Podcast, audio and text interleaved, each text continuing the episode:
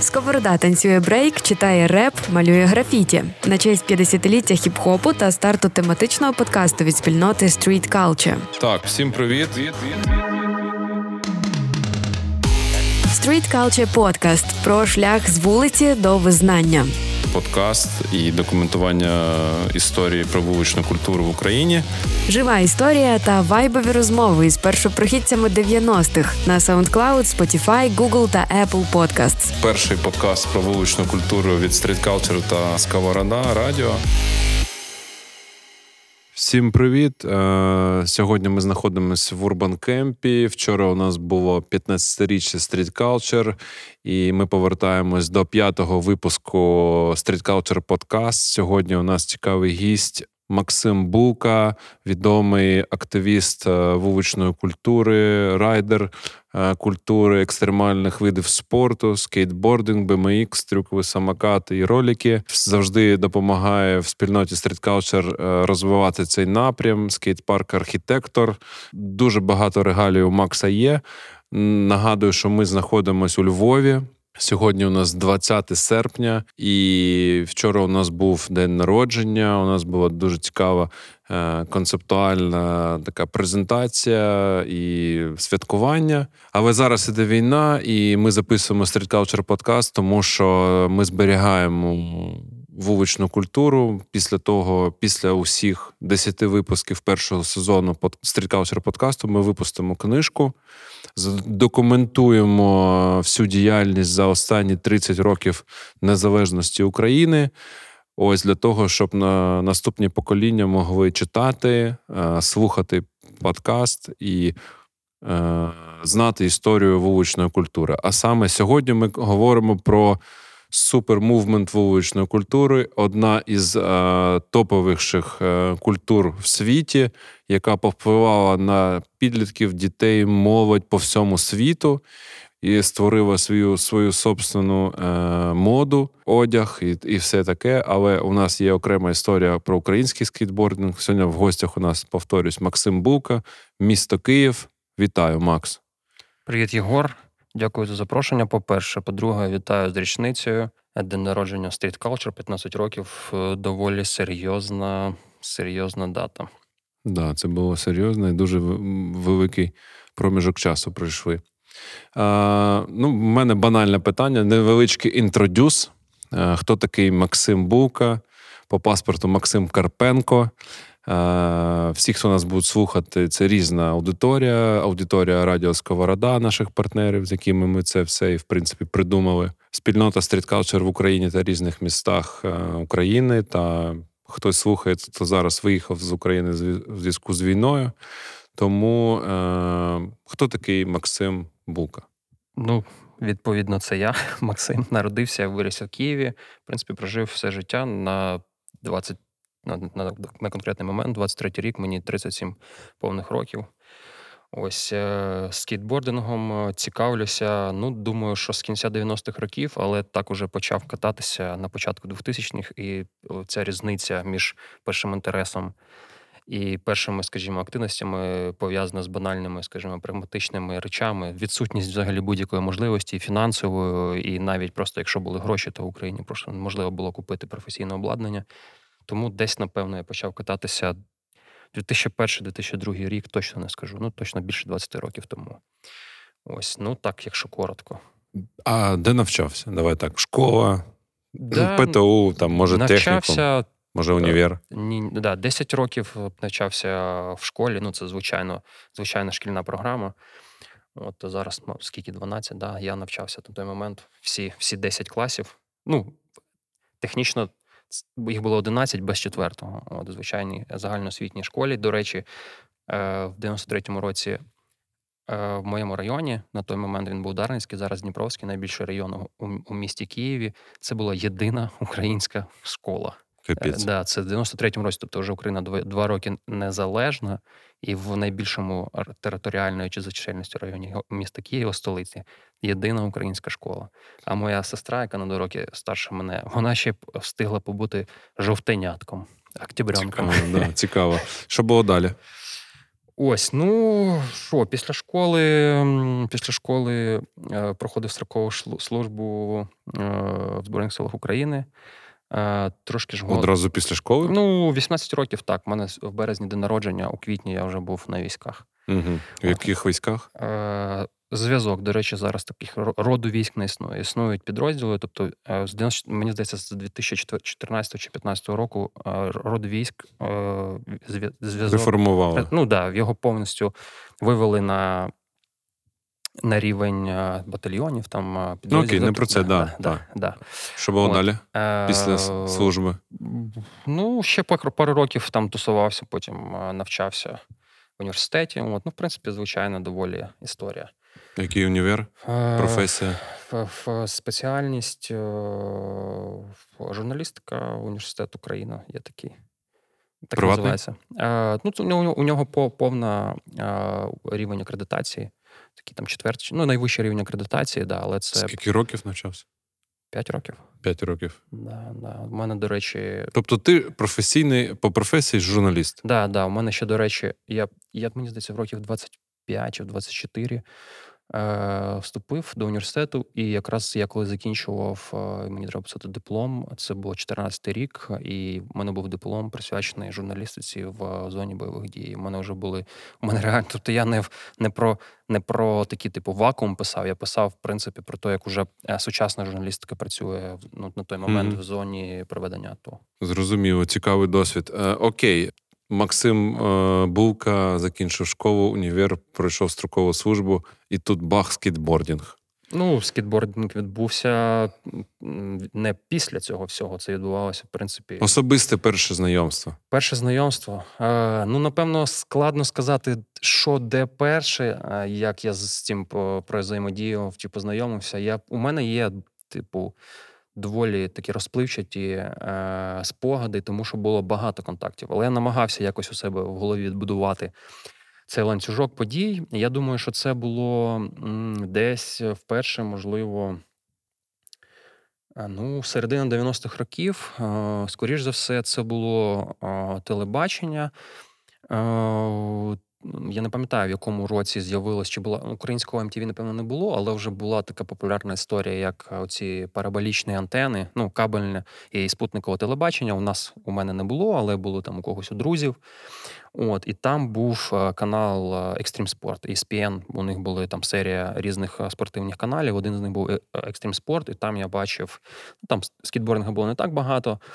От Там ну, був в тому числі і скітбординг. Це точно я пам'ятаю, що extreme sport. Потім були, е, було багато молодіжних видань, друкованих журналів. Е, до того, як з'явився в 99-му році журнал Екстрім, ще були е, СНГшні, скажімо так, там якийсь Cool, це більш такий попсовий, був там якийсь птюч. От там також періодично згадувалось все, що має відношення до популярної молодіжної культури. А скітбордінг тоді був на піку у світі. Якщо можете навіть пригадати, скільки тоді було MTV, всі кліпи, там якийсь поп-панк, Blink-182, е- ну, багато груп, навіть пам'ятаєте, цей суперпопулярний молодіжний фільм Американський пиріг. Там перший, другий, там весь саундтрек був е- з поп і скейт-панку. Ну, Тобто, це ну, на рівні Голівуду, на рівні просто ну, масштаб всесвітнього. Це було суперпопулярно. І тобто, це потрошки потрошки проникало і в е- в Україну, в українське середовище. От, ну, значить, потім, десь в 98-му році, я побачив якісь, е, е, як це по телевізору, якийсь репортаж чи щось таке про про перший Adidas Streetball Challenge. Е, це був такий фестиваль, щось схоже на, от як зараз там ми проводимо. Там фестивалі вуличних культур, до цього була Урбанія, схожий формат, де багато різних субкультурних течій і таких лайфстайлів, і більш спортивних. От це от тоді з фокусом на на стрітбол було, і там був в скейтбординг. Але я фізично там не присутній був, а побачив десь чи по телевізору чи щось таке. А вже в 99-му році я поїхав на Майдан, це мені було 13 років. І просто побачив. Ну там було ну умовно півтора скейтери. Коротше. І вони я не пам'ятаю. Я точно пам'ятаю, що там якийсь хлопчина, який щось намагався зробити і нічого не міг зробити, при тому, що і, е, я тоді не знав нікого, от, але я точно пам'ятаю, що ну, я вже потім познайомився з цими, скажімо, отцами українського е, київського скейтбордингу, і це був хтось не з них. Тобто це був якийсь випадковий хлопчина. От, але я подивився це і. Точка відліку це типу 98-99 да, да, да, да. проміжок часу да. і Adidas Streetball да, Challenge. Да, да. І, і відразу після цього у вересні вийшов е, перший номер журналу Extreme. Перший я не, не, не ну, не бачив. А моя сестра, вона старша мене, як я вже казав, вона тусувалась на Майдані. Це була така тема. Ну, тусуватися на Майдані, там були репери. А, да, Типу, вся ця тусовка, скейтери, ролери, вона там тусувалася. Вона мені принесла другий номер журналу, і там була розкадровка, як зробити Олі. Олі це базовий трюк. А, трюк, трюк типу, як просто стрибати на скейті. Я просто побачив, і там було написано, це Діма Рибак писав цей текст. Типу, навіщо тобі треба вміти робити Олі? От уяви, що ти будеш їхати в магазин за хлібом, і тут перед тобою впала бабуся, і тобі її треба перестрибнути. І я просто думаю, ого, це просто щось нереальне. Як ну, як це може Подача бути? Подача інформації. Да, да. да, да. І це була розкадровка. Я потім дізнався. Мені Дімон, Дімон розказав, що вони просто з телевізора. У нього друг якийсь працював на телебаченні. Вони з цього пульта, якогось, е, який е, пульт управляв підлівковими якимись записами. Вони робили по стоп-кадру і знімали ці знімки, щоб зробити цю розкадровку. Це просто да, це унікальне таке крафтове мейкерство 90-х років. Е, до речі, е, у нас був три, е, да, другий подкаст про журнал Екстрім. Дмитро Тимченко, і, я да, слухав, з Дмитром. Тимченко, да, і це була дуже цікава. Можна було говорити окремо, типу, 20 тисяч годин, типу, про це. Yeah. І, і Adidas Streetball Challenge теж проходив в, в третьому подкасті зі Стасом про стрітбол, типу, і Ну, коротше, От прикинь, тупо, яка потужна просто історія, яка вплинула на скількох людей на просто Да, але це ж це я погоджуюсь, і взагалі це ж є, типу, е, таке ДНК вуличної культури, що все відбувалось на вулиці, і усі Так. оці е, тоді ще субкультури. Зараз я вважаю, що це вже культура така серйозна, бо в цьому році 50 років хіп-хопу, десь так само скільки років? Скільки років скейтбордінгу? Точно- у світі. Точно, тобто, наступне немає. питання, так Да. технічно підходжу до цього. Скітбординг Скейтбординг у світі, дата початку, ну такий трохи Мгм. тест, типа не глибоко, але типа по тезах там Мгм. 90-ті, 2000-ті, 10-ті, 20-ті. 20-ті вже, Ну, розумієш? Да, да. Точної дати немає, але десь приблизно після війни, Другої світової війни, в Америці вже почав зароджувати скейтбординг. Звісно, були якісь зачатки і набагато раніше. Тобто, просто буквально перші там умовно, що можна звати скейтами, це просто діти до цих е, дерев'яних е, ящиків від фруктів е, підшипники прибивали в Америці. От. Але вважається, що десь після війни, 40-50-ті, сор- серфери почали, коли були ну, проблеми не на сезон з хвилями, то вони щось там е, спочатку і, і, намагалися до, до серфінг досок прироблювати е, з роликів, знімали, розрізали роликову базу, ну, роликові ковзани, знімали роликову базу, ну, навпіл розрізали. Два колеса спереду, е, два колеса ззаду. Тому що раніше ж були квади, тобто ну, чотири колеса, два-два, не в лінію, не інлайн, Так-так. а квад. От, е, але уже так комерційно, і, і коли вже почали виробляти саме скейтборди, це скейтборди, це 60-ті роки, ну тобто вже 60 років, це як мінімум 60 років.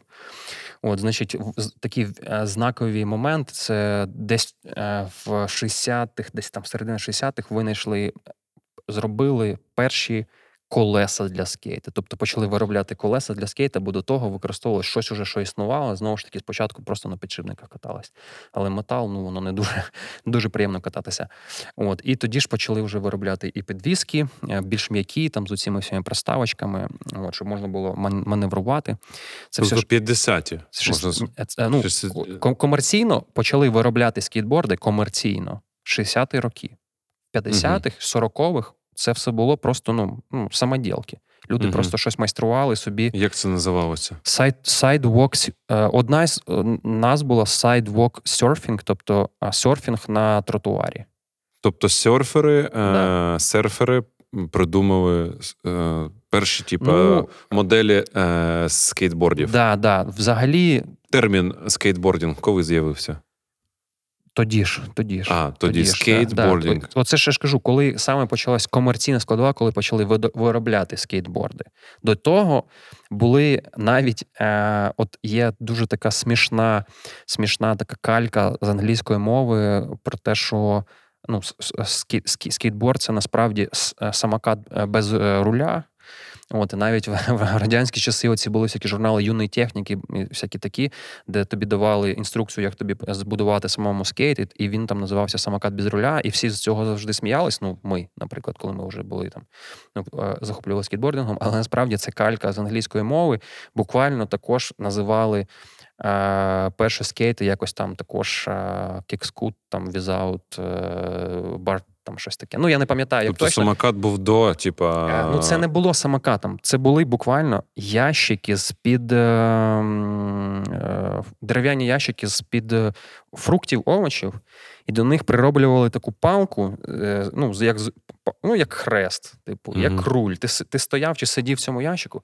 До речі, е, в деяких фільмах, е, які там про культуру там 40-50-х років, трошки можливо навіть пов'язані з оціми культурою. Рокабілі, коли зображуються всі олдскульні машини, кастомні, хотроди, там ну, часто в деяких фільмах можна було бачити, як діти на цих коробках коротше, каталися. Я не пам'ятаю, як вони називалося, але це буквально це була коробка на на подшипниках із таким хрест, ну, як хрест, коротше, був руль. Потім вони це почали відламувати і кататися. Добре. Е, е, які це, тобто, де з'явилося? В Лос-Анджелес? Каліфорнія. Каліфорнія. Да, тобто, да. В Каліфорнії, типу, започаткували ці дошки. Да, да. Mm. Ну, бренди точно перші з'явилися в Каліфорнії. Добре, 60-ті, давай перескочимо. 60 Краф, це... Крафтова історія це супер цікаво. 60-ті це ну, таким серйозним поштовхом послугувало виникнення винайдення перших уже колес саме для скейтборду і підвіски, які були вже е, конкретно не там не якась адаптація роликових, а це були вже розроблені під е, вимоги е, скейтбордного. І це дуже сильно впливало на те, як люди почали використовувати. А де, скейт. де, де бралися вимоги?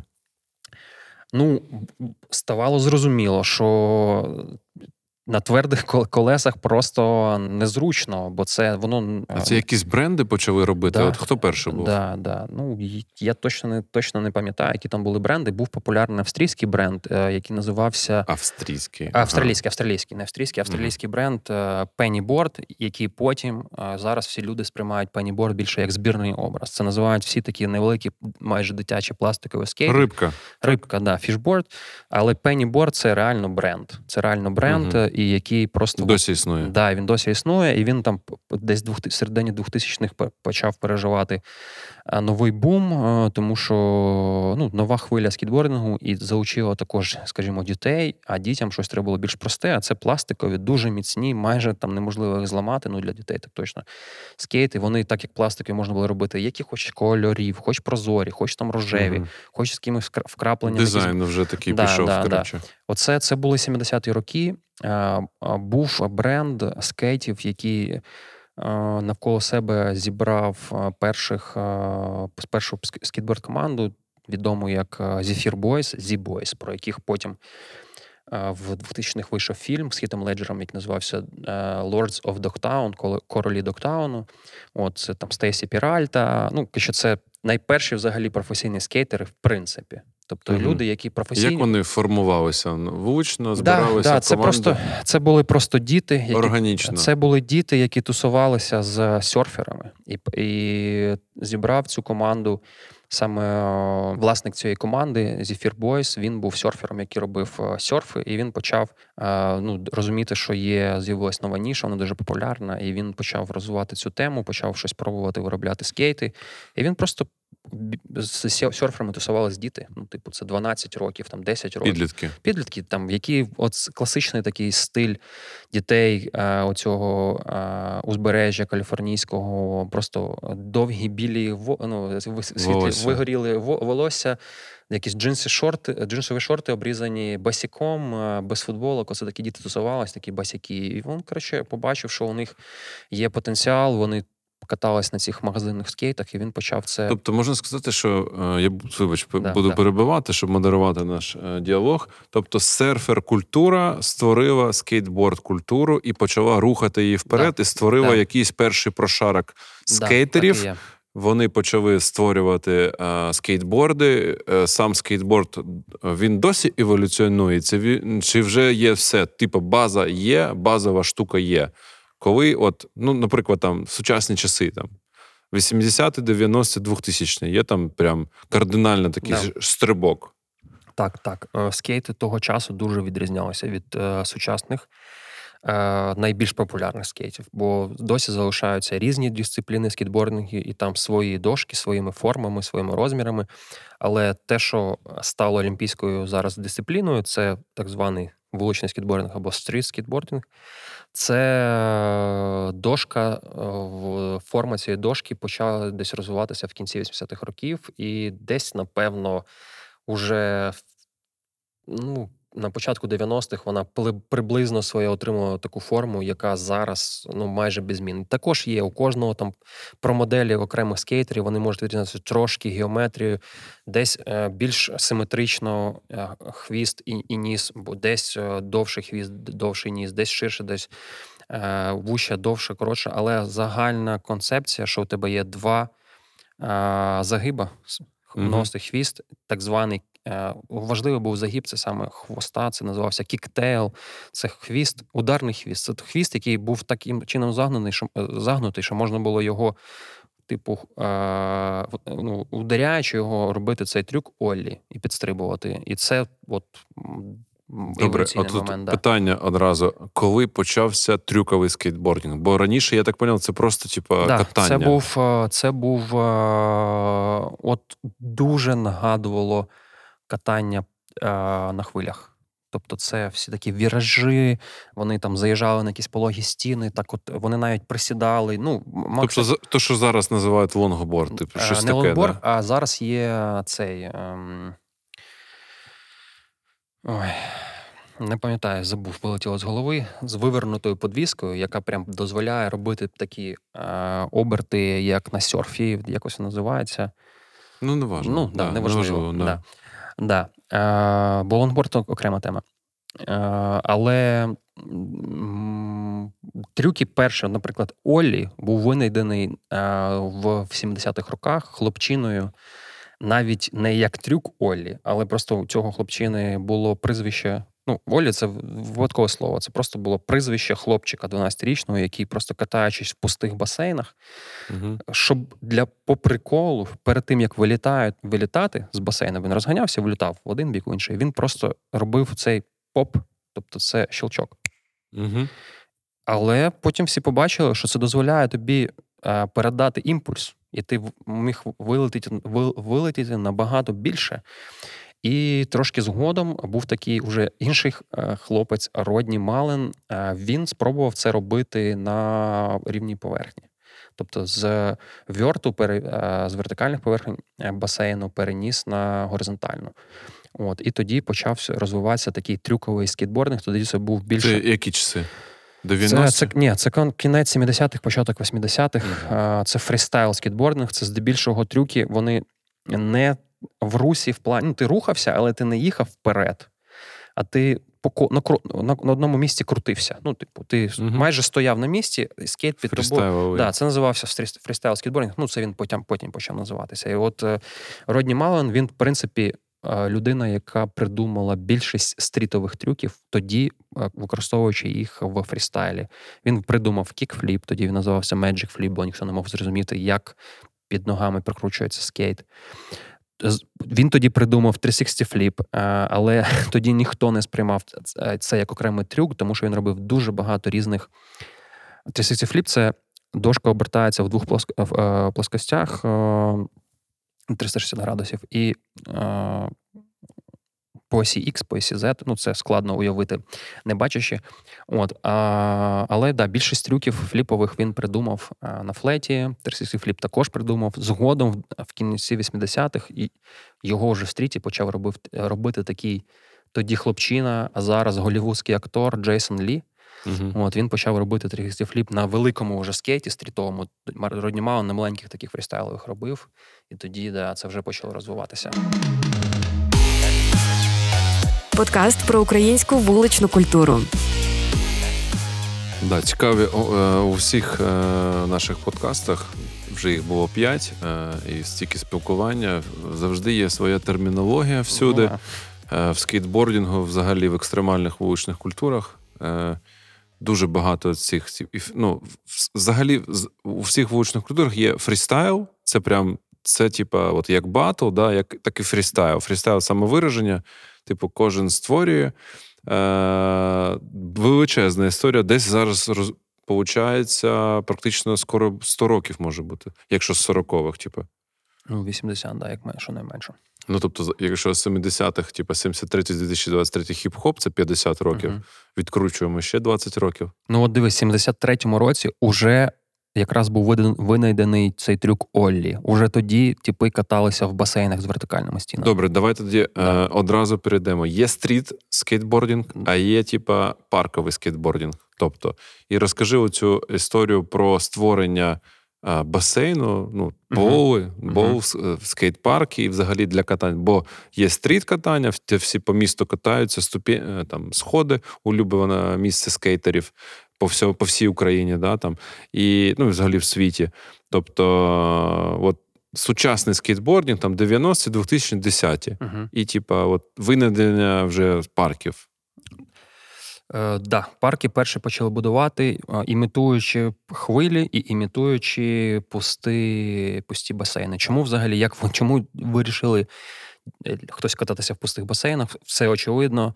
Е, В 70-х була криза в Америці, і люди різали свої видатки. Ну, власники будинків, Звичайно, багатьох були басейни. В 50-60 роки були багаті, в 70-х Угу. люди урізали свої видатки, і один з перших таких е, відрізаних видатків це були е, осушувати басейни, щоб не платити за їх використання. І просто по всій, по всій Каліфорнії, як ну, по більшості штатах Америки, де це було популярно, просто у, людей у дворах стояли пусті басейни. Ну, а скейтерам це було по приколу, просто бо можна було поїздити туди-сюди. От, і вони почали кататися. І уже перші комерційні, о, не комерційні, ну але скейт-парки вже цілонаправлені, збудовані для катання на скейтах. Вони імітували або якісь хвилі, тобто це ну, якісь памп, горки такі, або щось е, басейноподібне. Це також в 70-х роках в Америці з'явилось. От, а, Що було в 80-х? в 80-х стріт, стріт, стріт, і почав розвиватися верт. Вертикальний скітбордінг почали будувати здоровенні рампи, там 4 метри висоту, 5 метрів висоту, де там десь приблизно на 2 метри йде за- загиб, а потім 2 метри вертикальна Давай, для стіна. тих, хто не в темі, рампа.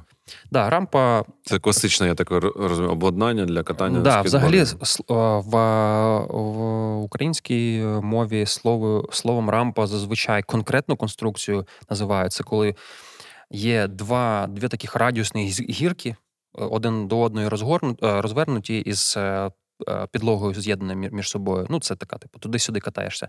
То в Америці рампою, в принципі, можна називають будь-що. Будь-який навіть трамплінчик, це також може бути ремп. Тому що ремп це ну, у нас також Гірка, коротше. це навіть не гірка. От знаєте, куди машини грузові під'їжджають, щось привозять і виставляють на рампу. Це просто щось додаткова така штучка, яка дозволяє підняти щось. От то да, рампа е, зараз не дуже розвинута. Тоді це було потужно, і тоді такі, такі люди, як Тоні Хоук, це од- один із най, най, найвідоміших скітбордистів скейтбордистів у світі. В, в, в, в кінці 90-х років вийшла е, і- е, гра від Activision е, студії Tony Hawk Pro Skater, яка супер-супер вплинула на популяризацію скейтбордингу. Типу, Це у коли було? Це кінець 90-х років. Мгм. От е, 90 мені здається, Перетин, типу, теж. Да, да. На той момент, до речі, 90-ті роки, я з 80-х пере- пере- перескочив, 90-ті роки були ну прям геймченджером. Мгм. По-перше, в 90-х роках американська, це, це, це моя одна із моїх улюблених історій. Американська е, ну, продакшн, я не знаю, е, ну, телестудія, яка виробляла передачі для телебачення для Америки. е, Канал ESPN, я не пам'ятаю, як називався цей медіахолдинг. Вони взагалі досліджували, що популярно, що можна зробити ну, з суперохопленнями. е, Ну, глядацькими. І вони е, на той момент е, спорт серед спорту в Америці. Е, Там трансляція з футболу в Америці не дуже популярна, бо футбол там ну, наш класичний, який вони називають сокер. Особливо ну, професійно ніхто не грав. Ну, грали, але ну, це не було таким щось великим. От, а, для них було оце їхні види спорту: бейсбол, а, там, Американський ам- футбол. американський футбол от, а, і Олімпіада. От, у них там Олімпіада, це ну, вони ж на першому місці по кількості золотих медалей сумарно за всі Олімпійські ігри а, за там 120 років чи скільки. Мгм.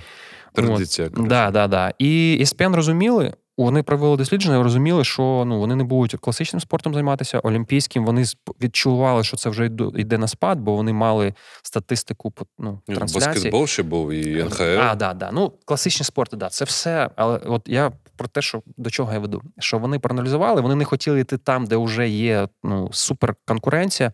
Вони не хотіли е, працювати там, особливо з. Олімпіадою, бо вони вже бачили, що там є ну, тренд е, спадаючий на популярність. І вони вирішили зробити альтернативні екстремальні е, ігри. І е, і це був телепроект. І вони і так так народився X-Games. І от уяви, більшість людей, які коли-небудь чули про X-Games, як про ну, як е, от, альтернативу Олімпіади, е, вони ну, люди не здогадуються, що це телепроект, що це просто ну, медіахолдинг запустив. От І спочатку там було буквально декілька видів спорту. Відразу там був скейтбординг, я не пам'ятаю, чи був BMX, був інлайн, ролерблейдинг. Тоді він був дуже великий, популярний. От е, Мотокрос, мені здається. Ну, а ми, Але ми говоримо сьогодні про скейтбординг. І от в 90-х, початку 90-х років X Games це просто вибухнуло. Це були мега охоплення по трансляціям. Просто почало почалось е, е, Фанатська, фанатський рух да, да, да. і розвиток. Да, потужний. да. Просто бізнес це все підхопив, почали з'являтися просто бренди одягу, бренди обладнання типу скейтбордів. І от хлопці, які були проскейтерами просто на спонсорстві, почали відкривати свої скейтборд-бренди, і вони просто там за перші пару років ставали, ну це ставало мегакорпораціями з мільйонними. Там просто американська мрія, да, да, да, тому що був нереальний попит. От і тобто телебачення телебачення створило да, прям і, і це і це все і це все внесло в поп-культуру. Почалось. Ну на той момент вже була доволі розвинута сцена музикальної пов'язана зі, зі, зі скейтбордингом. Прям новий такий з'явився жанр скейт, е, скейт-панк.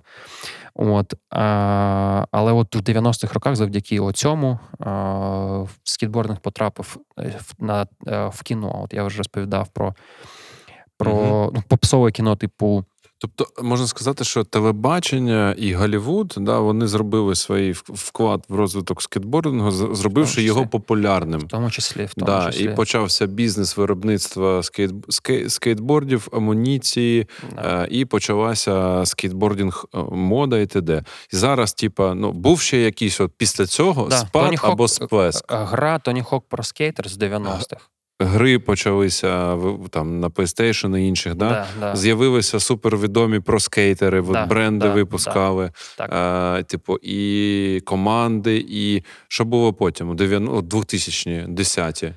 Ну, був, звісно, були моменти, скажімо, ну, спаду, спадаючого, спадаючих трендів. От, Наприклад, в середині 2000-х років такий коровий скейтбординг. Коровий це коли, е, як це так описати, коли е, аутентика скейтборд, ну, коли бренд повністю побудований на автентичності е, скейтборд руху, на культурі. Да, да, вони почали заміщатися брендами більш потужними в плані. Вони були мали більш охоплення, бо вони розраховані були не тільки на скейтерів, але й на широкий загал. Вони були тобто створена ніша була, напевно. Е, ну я маю на увазі, що бренди менш нішеві і менш корові почали потрошку витісняти корові бренди. От mm-hmm. е, умовно е, почали, по-перше, почали великі великі спортивні бренди в черговий раз. Ну той же Nike і Adidas, вони постійно е, намагалися працювати зі скітбордингом.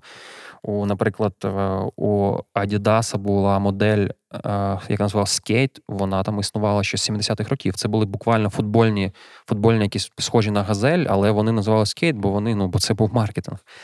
От, е, у... А Газель був у бібоїв. Да, ну зрозуміло, да. Ну це було майже як Газель виглядало, трошки відрізнялось, називалося скейт. От. Але от в, в середині 2000-х вони прям е, потужно вклались грошима і почали отакі бренди, як Nike і, і Adidas, витісняти корові бренди. І плюс з'явилися ще бренди на стику streetwear, street fashion, які були більш попсовими, але у них багато чого було. Е, ну на чи вони були з корнів скейтбордингу, чи вони щось копіювали. Е, от скейтбординг. Вони почали потроху витісняли і багато таких брендів і корових, як там умовно, якісь А ти коли кажеш бренди, бренди, бренди стрітвіру, правильно я розумію? А, Чи ск- якісь взагалі бренди скейт. Я кажу про скейт-бренди, про скейт-бренди. Ну, от, одяг і е, обладнання. Е, я зараз кажу здебільшого не про бренди, які виробляють обладнання, тому що там, ну, бо звісно, що е, основний, скажімо, одиниця збуту це дошка, от, але гроші заробляються не на скейтах. Угу. Гроші заробляють бренди на, е, на, на те, що вони продають стиль скейт- скейтерів, ну, лайфстайл скейтерів. Тоді ми е, з другого питання перескакуємо на сьоме питання одразу, е, тому що це типу важливо. Навіть поєднаємо два питання. Скейтбордінг це культура, да? тобто, ну, вже є прям серйозний прошарок культурного історії, є вже прошарок спорту, є стиль, мода і лайфстайл, який ще як ти, як ти кажеш, є скейт-панк, да, і музика, типу, особлива музика для скейтерів. Давай зараз от е, про культуру всесвітню, тобто це просто перетікаюче питання про скейтбординг у світі, як повпливав скейтбординг, як сформувалася культура, стиль, мода, лайфстайл, музика. От про це такий. Мгм. П'ятихвилиночку, давай.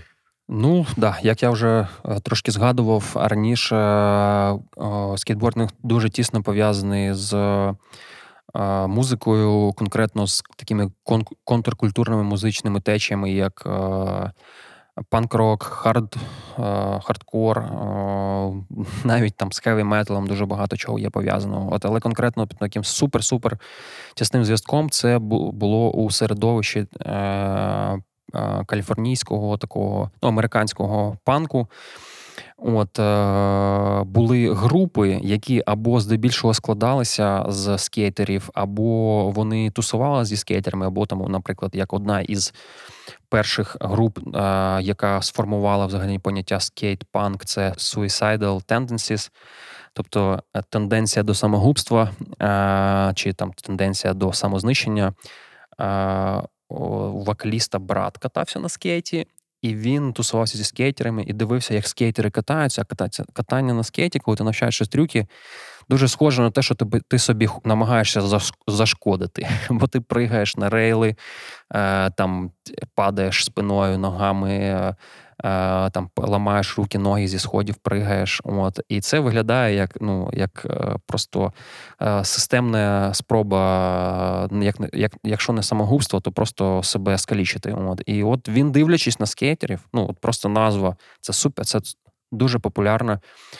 Група, яка взагалі вплинула на розвиток панк-року, на культуру пов'язану з панком Suicidal Tendencies. І він, він назвав так, тому що він дивився на скейтерів, які просто мали тенденцію до самогубства.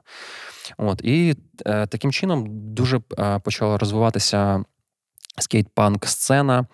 Е, відрізнялася здебільшого більш позитивними текстами, веселими, і потім звідти ще пішов поп-панк е, на стику е, панка і скейт-панка, такі групи, як Blink-182, Green Day, це все там Offspring той же, це все. Вони всі коротше з тої тусовки. Вони всі, ну і при тому, що це ж мега популярна музика. Ну, Offspring, Offspring 90-х був да, ну, да, на радіо українському, навіть на радіо. Там Blink'а, умовно, я не чув в дитинстві, але Offspring був постійно на будь-якій е, радіостанції. Так, коротше, можна сказати так загалом, що панк, типу, музич, музончик, оцей 90-х, е, середини 90-х кінця, да, да. Да, початок 2000-х, він типу став музикою скейтбордінга. Він не І оцим стилем, типу, да? Е, Він був це навпаки е, зворотня залежність. Це народжувалось. Це було поєднання. Тобто, це було Мгм. частиною. Це не було, що це музику, яку слухали скейтери. Це народилося в середовищі скейтерів.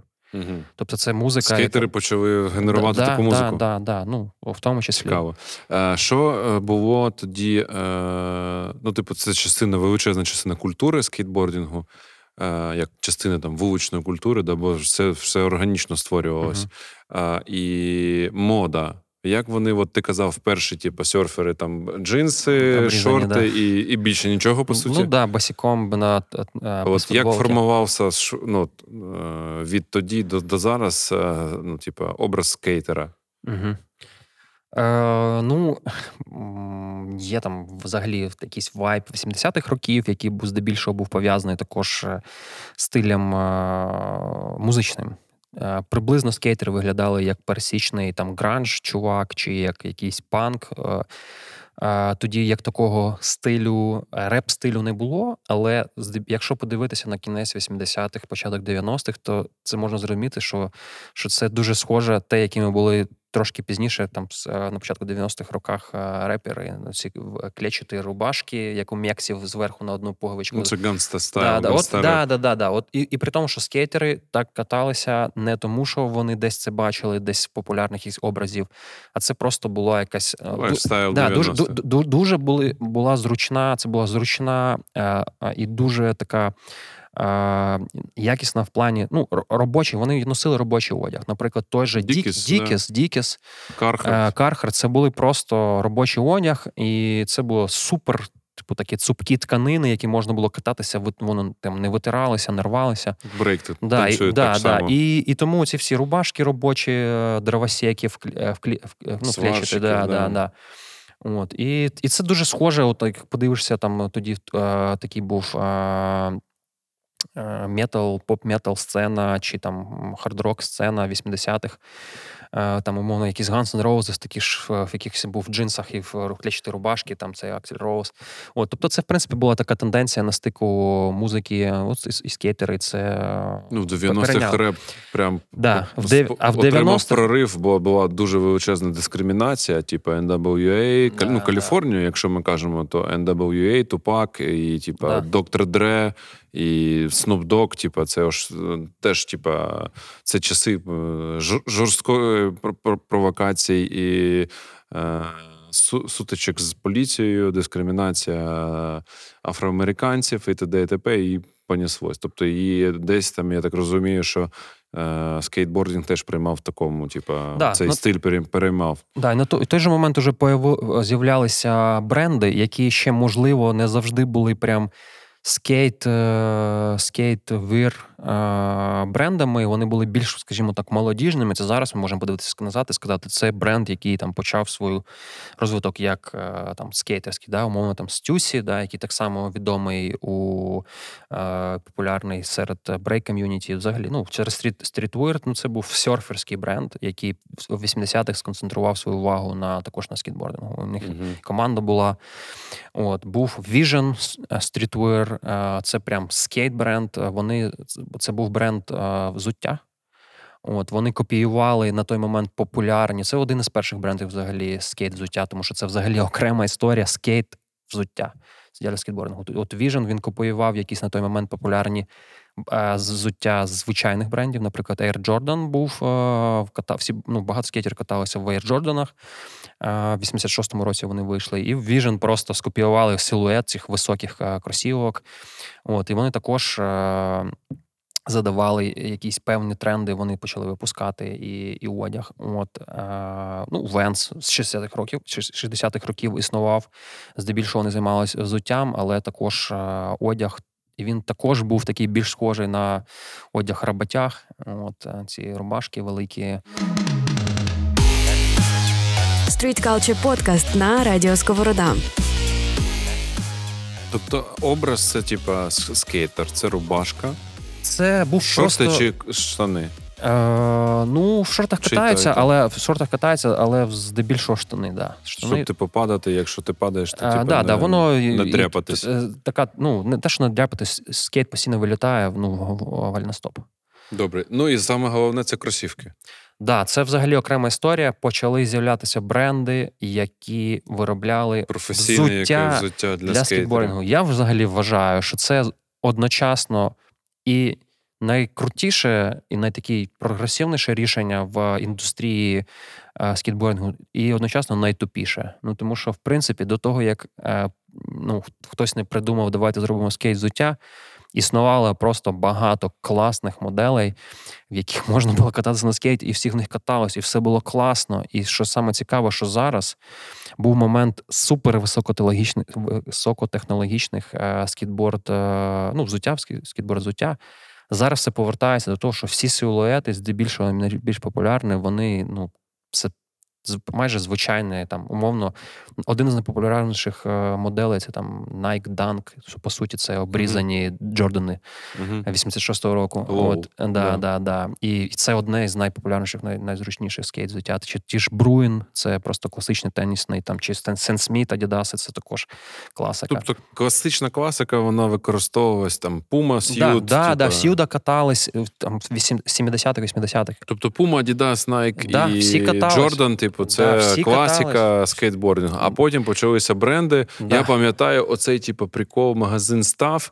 Е, ми заходимо да. і дивимося. І це от е, DC Shows. Да, DC, DC Потім shows. Е, якісь DVS, лакай, DVA. Отакі величезні, агроменні кроси. Що це? Да, це як я вже сказав, дуже дивне коротше, явище. Воно з одного боку а, також є невід'ємною частиною а, культури, і в, в контексті, як це виглядало.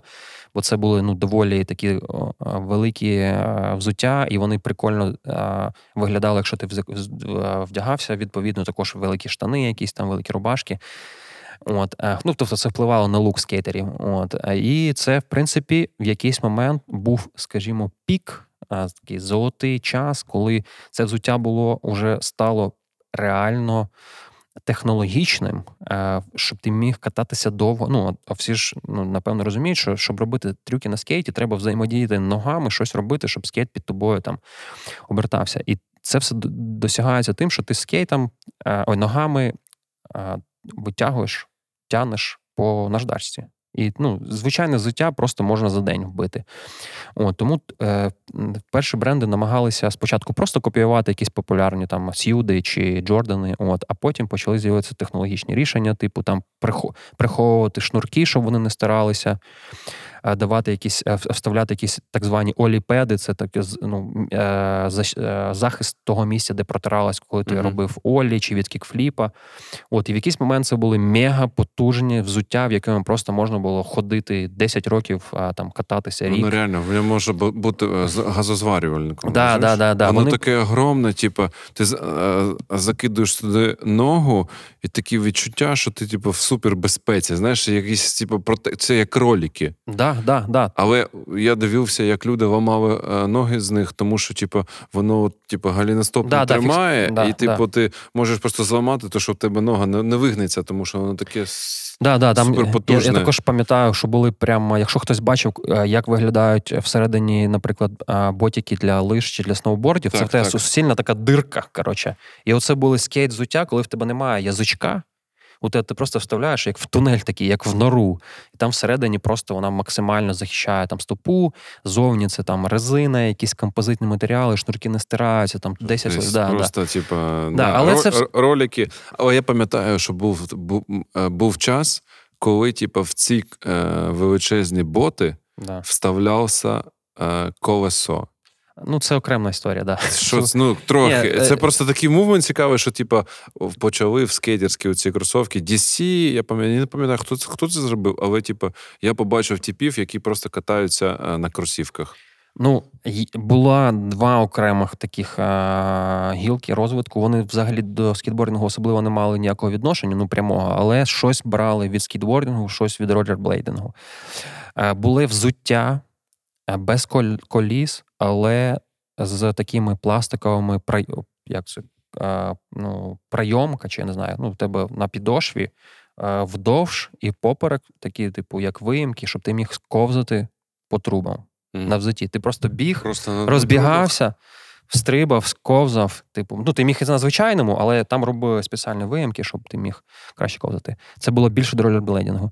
От, але це я вон, да, але це все життя виглядало як скейтерське. І були оці смішні, коротше, кросівки, де ти розбігаєшся і потім назад переклоняєшся, в тебе там два кольосика, але це також до скейту. Я не знаю. Я це діти. Ну я бачив це колись. Діти так е, дітям таке купляли, але А я бачив вони, здорових чуваків. Ні, ні, вони виглядали, да, вони виглядали як скейтерське взуття, бо вони мали бути масивними, щоб вмістити. Ну, окей, зрозуміло, да. да.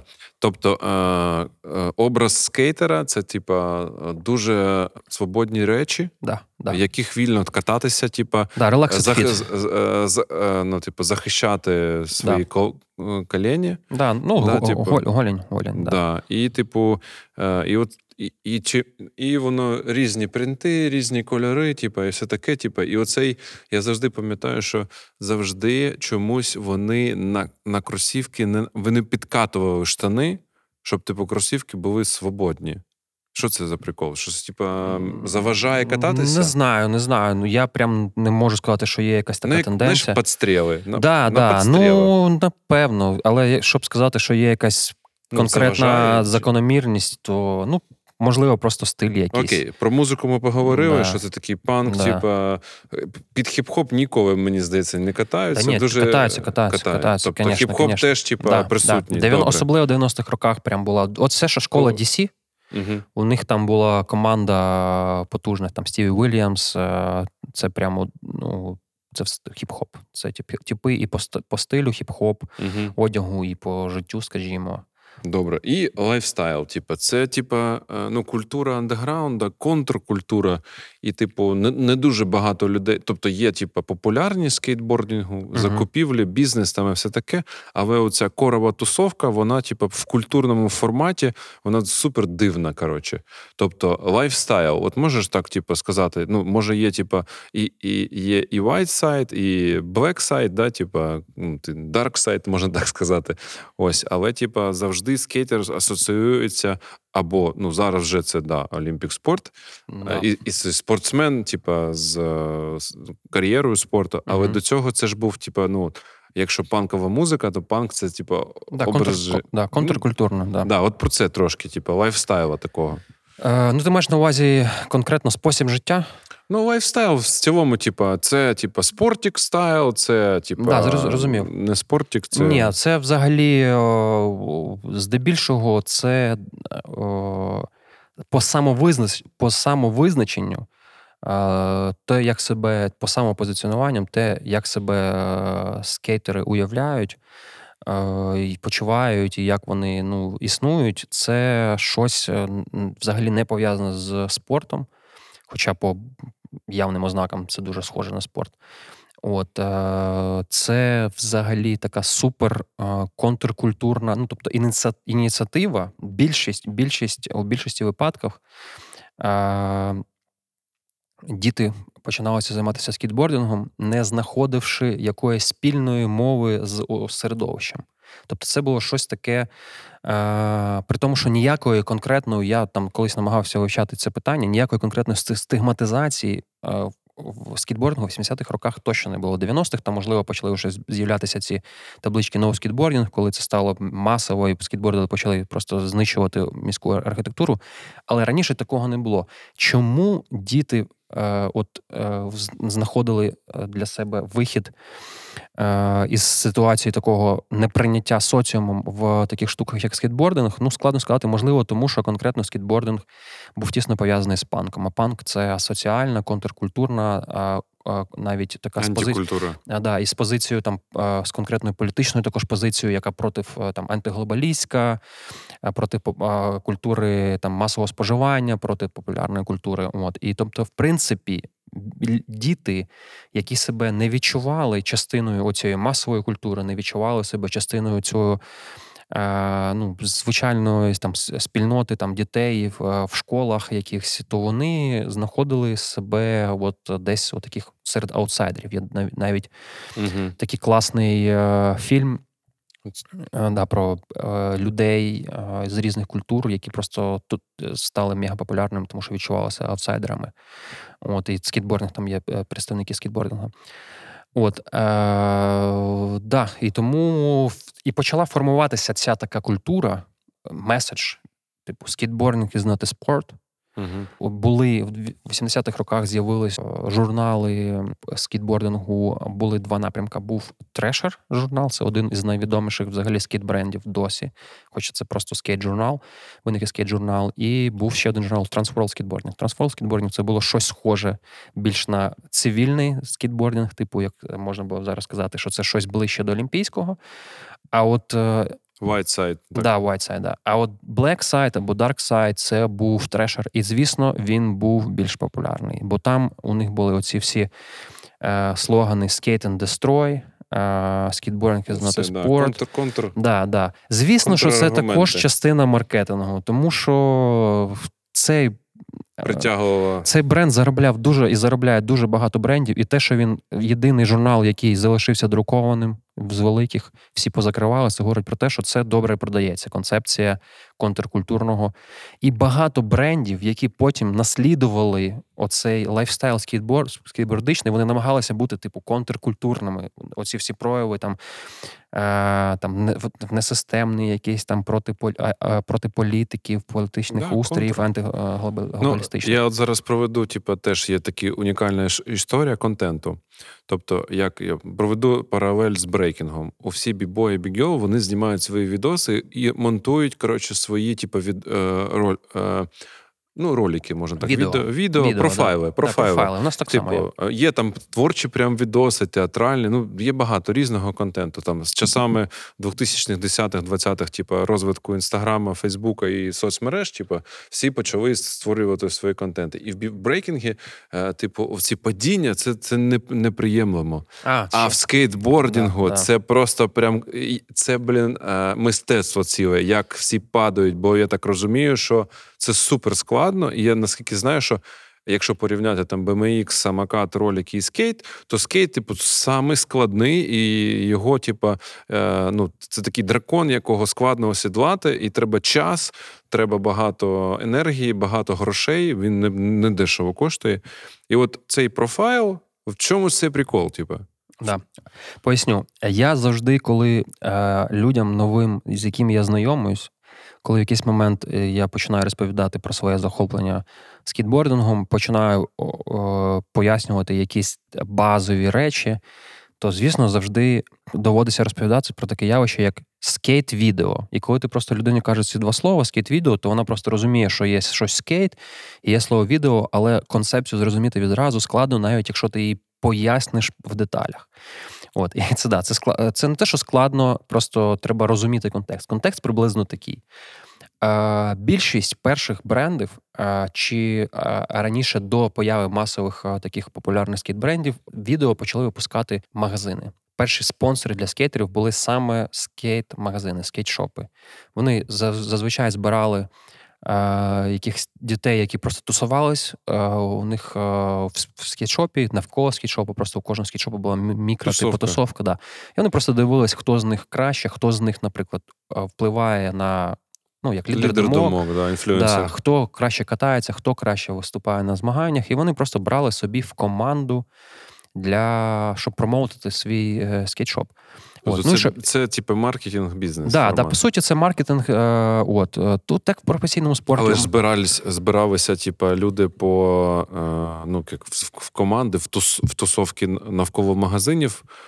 Їх же не магазин збирав, типу, їх же скейтбординг ні, сам це, збирав. Да, це виникало. Це Вони все виникало. знайомились по друзі і цінності. Да, да, Це виникало. Ну, це був ну, максимально натуральний, скажімо, процес. Тобто, просто було умовне локальне місце сили. Е, зазвичай скітшопи е, вони були десь або там на узбережжі. Ну, це також були ну, перші... до появи інтернету. Да, да, да, да. Це просто де вони скітшопи, до речі, дуже часто відкривали там, де вже тусувались. От, mm-hmm. Тобто, це ну, зазвичай це було десь узбережжя, десь каліфорнійське. От. І для того, щоб промоутити магазин і свої бренди, наприклад, чи, ну, якщо магазин щось дистриб'юцією займався, продавав mm-hmm. якісь е, бренди або виробляв сам щось, вони знімали, ну, по суті, рекламу.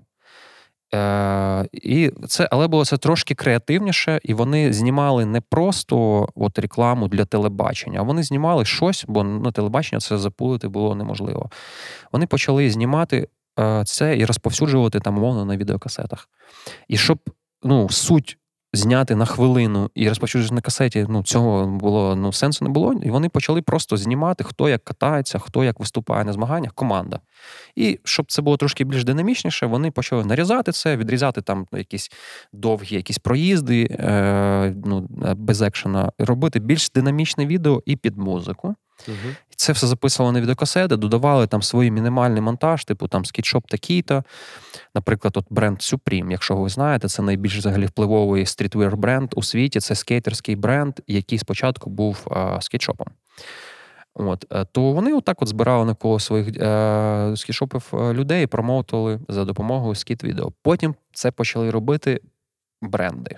От є бренд дошок, і він для того, щоб промоутити свій свою, свій бренд, він набирав команду, Угу. брав там. Коротше, комерційний такий Да, е, да, батл да, між да, е, контентом. Да, і це просто перетворилося на Lifestyle контент. Це перетворилося да, на спочатку це було тільки катання, потім почали виходити відео, до, до- почали додавати lifestyle, потім почали додавати реально художні вставки. От є е, прям фільми, можна сказати, ну, відео, які можна м, навіть сказати, що це прям фільми.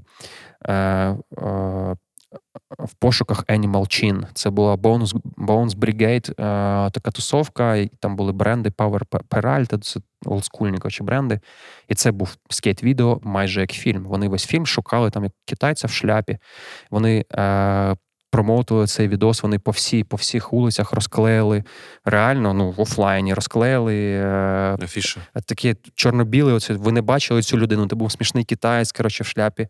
Типу, Тобто це такий, типу, Да, як кіно, документальне? Да, да, да. Документальне це, Це, е, це, це документальне, але в той момент вже були документальні фільми. Ну, це трошки не про скейт-відео. А потім, ну, коротше, якщо завершити цю історію про скейт-відео, це спочатку були промо, а, потім перетворилося на уже окремий е, якби, вид, вид, такий підвид окремого мистецтва в рамках скейтбордингу, бо почали вже знімати Свої відео, собственні профайли. Е, І окрім профайлу, там почалось е, дуже круті монтажі, lifestyle, там як там не знаю, там як мі, там місто знімали, якісь Ну, ну, да. да. Urban. І, і багато, багато класних е, е, найкращих скейт-відео були зняті е, людьми, які потім стали відомими режисерами в Голлівуді. Да, от є такий е, режисер. Е, Спайк Джонс, ну це його псевдонім, взяти його Адам Шпігель, який голівудський режисер, який зняв просто, от якщо ви знаєте, хто така Мадонна чи Boys, е, то більшість кліпів зняв цей тіп. Відомий артист, да. І він зняв і відомі голівудські фільми, такі як Вона, Her, а також це людина, яка об'єднавши скейт-тусовку, придумав і зняли формат ну, Джекас. Угу. І це скейт е, продукт. Це про- продукт скейт тусовки, це продукт скейт лайфстайла. Тут навіть можна сказати, це е, направлення таке е, в кінематографі.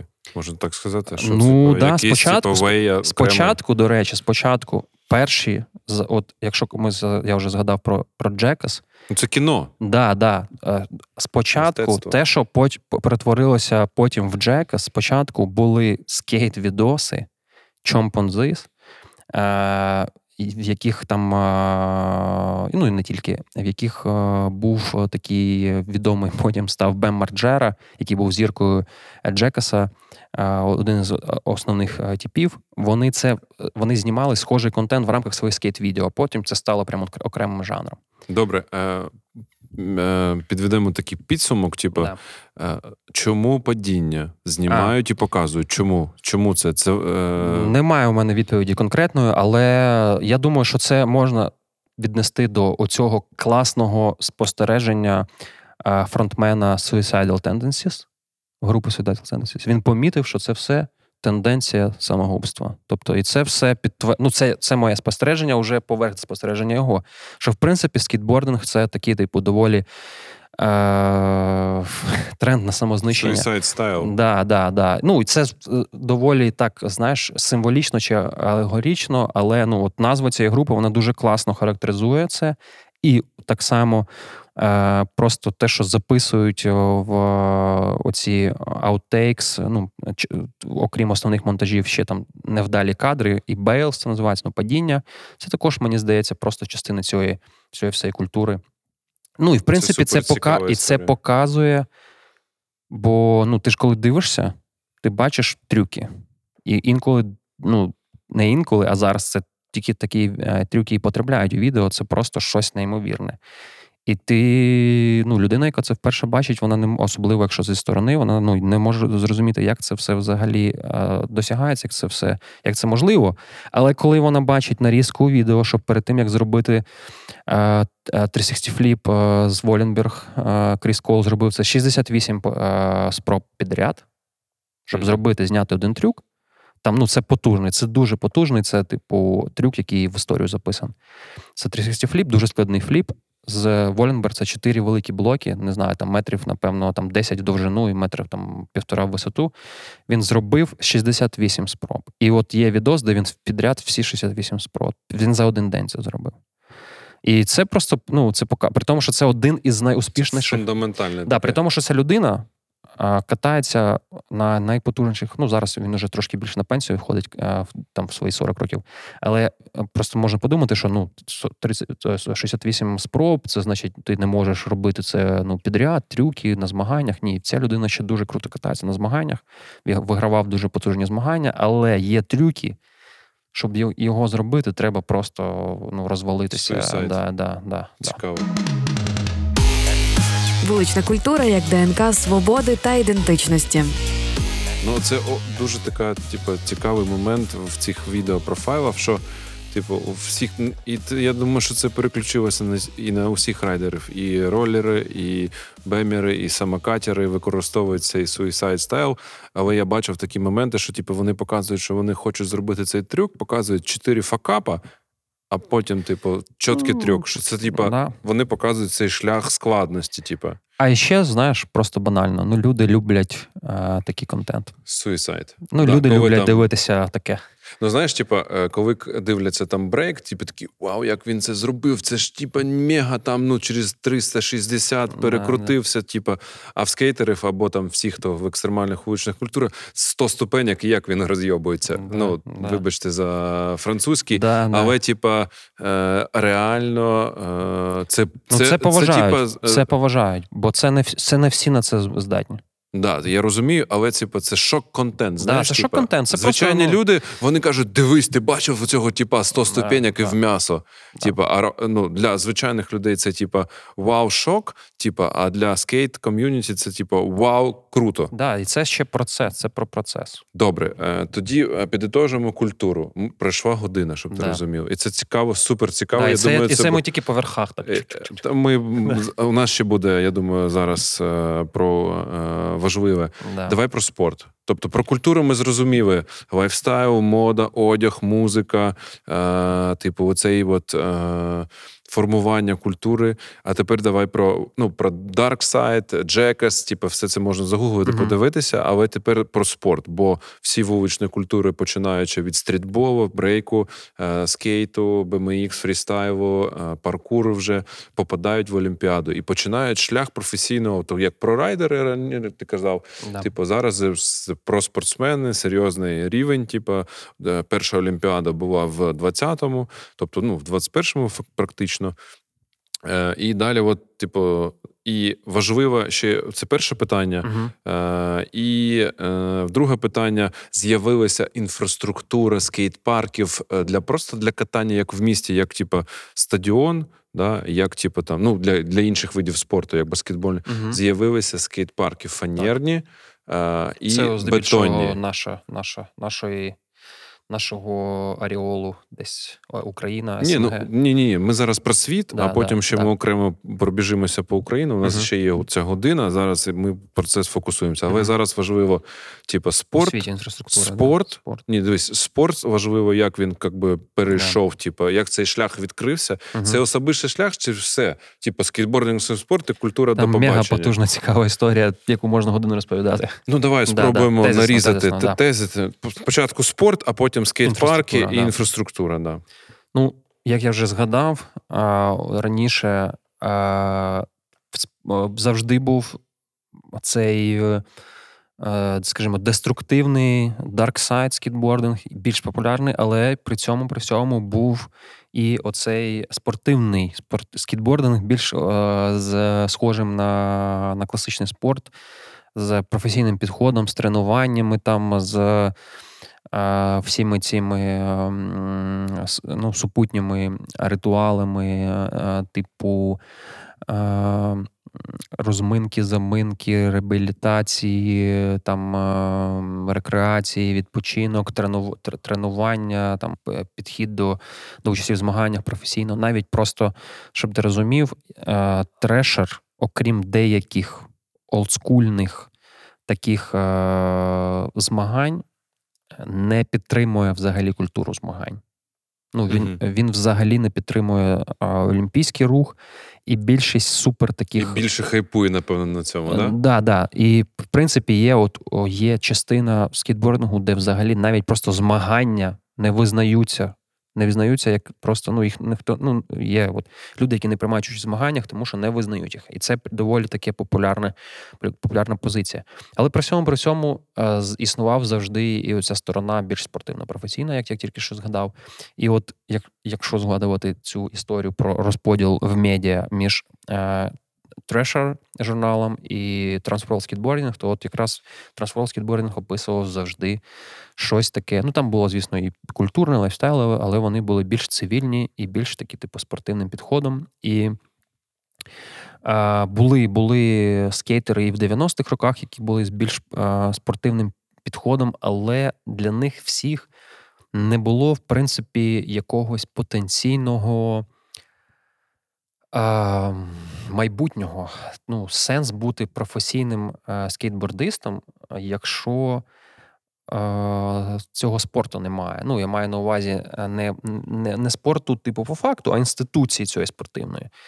Немає там якихось міністерств, немає потенційно якихось дотичних напрямків а, професії, ну, всякого такого. Тому е, це все було ще раніше, але формуватися більш в такий спортивний напрямок це почалося, напевно, з 2000-х років і ближче до 2010-х, коли вже е, визнання скейтбординга олімпійським видом спорту було ну, справою часу. Насправді, е, перші спроби були ще з 90-х років.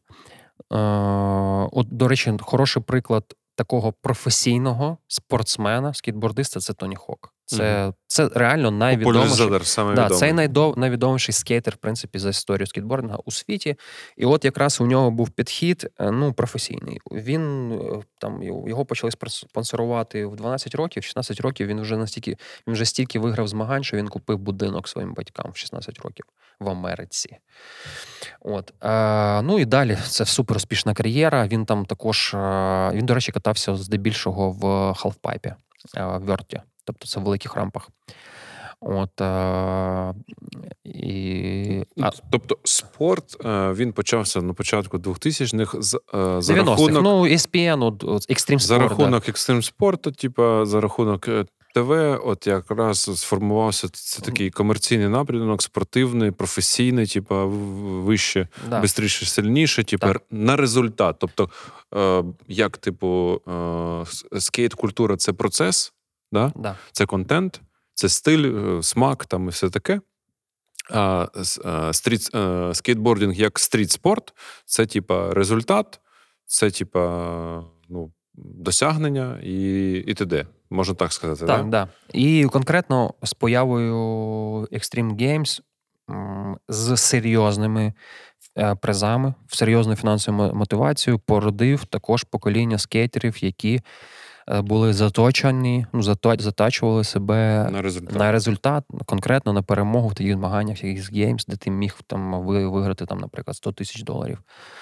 От. І вже почали з'являтися такі прецеденти, як е, батьки створювали своїх дітей як проекти, знаєш, ну, от як в спорті. Складалися просто в розвиток Да, от дитини. е, да. такий хороший приклад це Райан Шеклер чи Найджа Х'юстон. Найджа Х'юстон це найуспішніший, найтитулований спортсмен в плані змагань. Він найбільше е, е, золотих медалей е, там сумарно по X-Games і по стрітлізі виграв. І він один з претендентів на, на Олімпіаду. Хоча б на тій Олімпіаді він перше місце не виграв, бо там японців всіх розвалили. Добре. Е, окей, е, буду модерувати, Да. щоб бо вже типа е, одна година 10 хвилин. Е, для того, щоб проводити змагання, е, треба десь їх проводити. І переходимо до другого складного і важливого питання створення інфраструктури для скейтерів і за екстремальних вуличних культур, бо ми про вуличну культуру подкаст. І де тренуватись, типа, де змагатись. Тобто е, є, типа, lifestyle, скейтбординг, street, кататися по місту, ступеньки, оперні театри, різні, коротше, архітектура сама. Ось і скейт-парки. Як з'явились, е, які бувають, і якщо можна, так за 10 хвилин, щоб Угу. Перші скіт-парки, як я вже казав, це е, імітація хвиль і імітація пустих басейнів. Це 70-х років. От е, десь, напевно, в 80-х дуже повільно розвивалось, але по Америці почали з'являтися скіт-парки. Вони майже були не схожі на стріт-парки, е, бо зараз здебільшого парки, скіт-парки це імітація вулиці, здебільшого.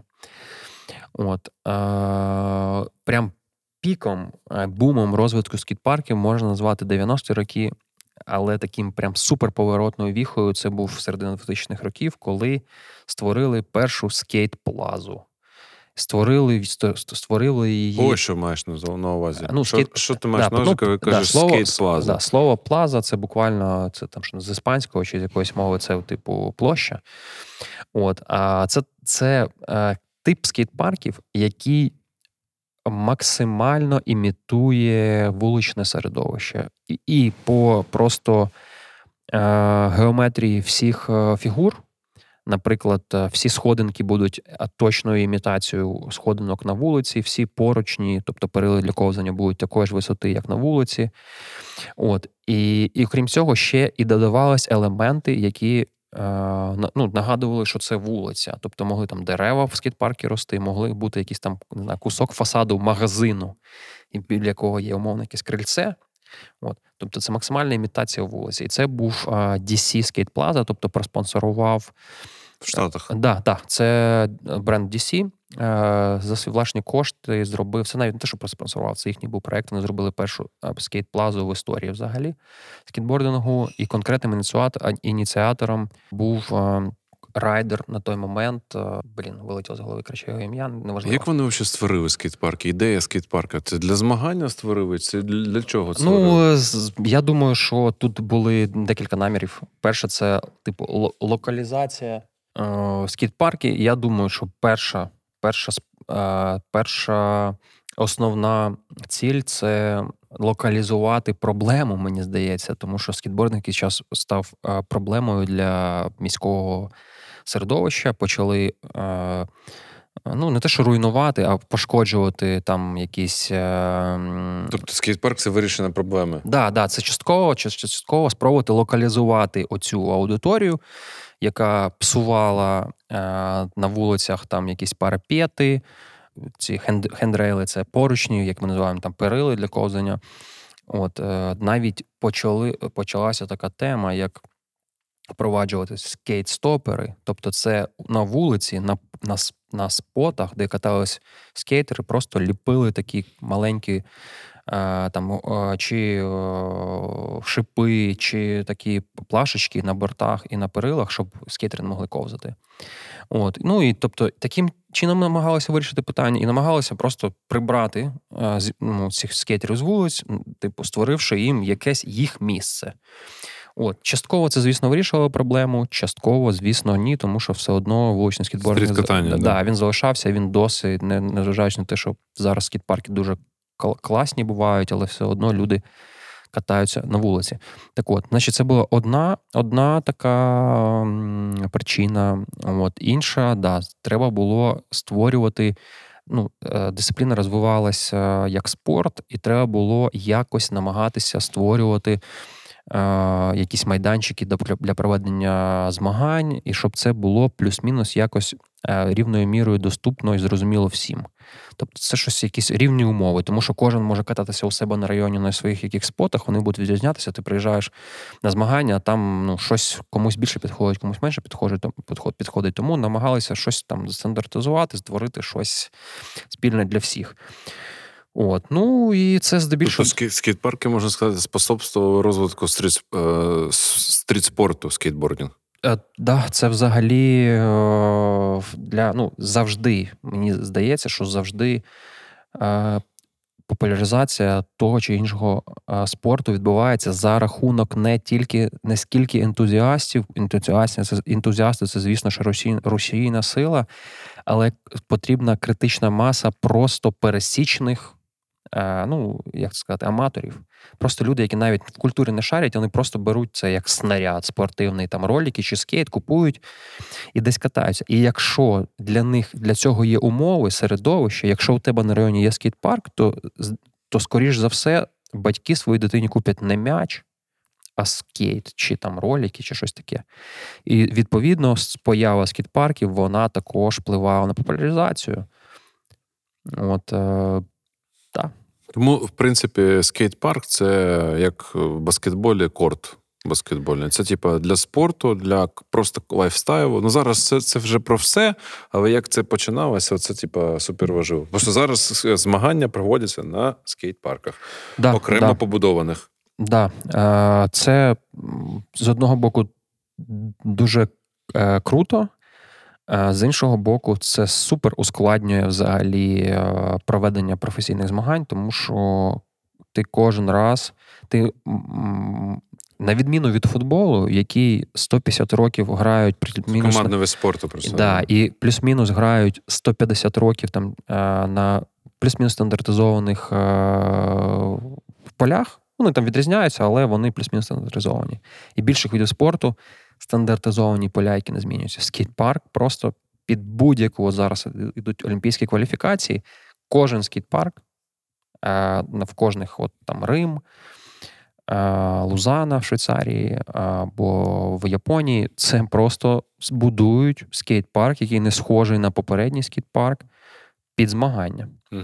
Навіть була історія, як е, в Іспанії, в Барселоні, е, побудували скіт-парк під е, проведення змагань стрітліга. Це по суті прототип олімпійських військ, кажу, олімпійських військ, Олімпійських ігор.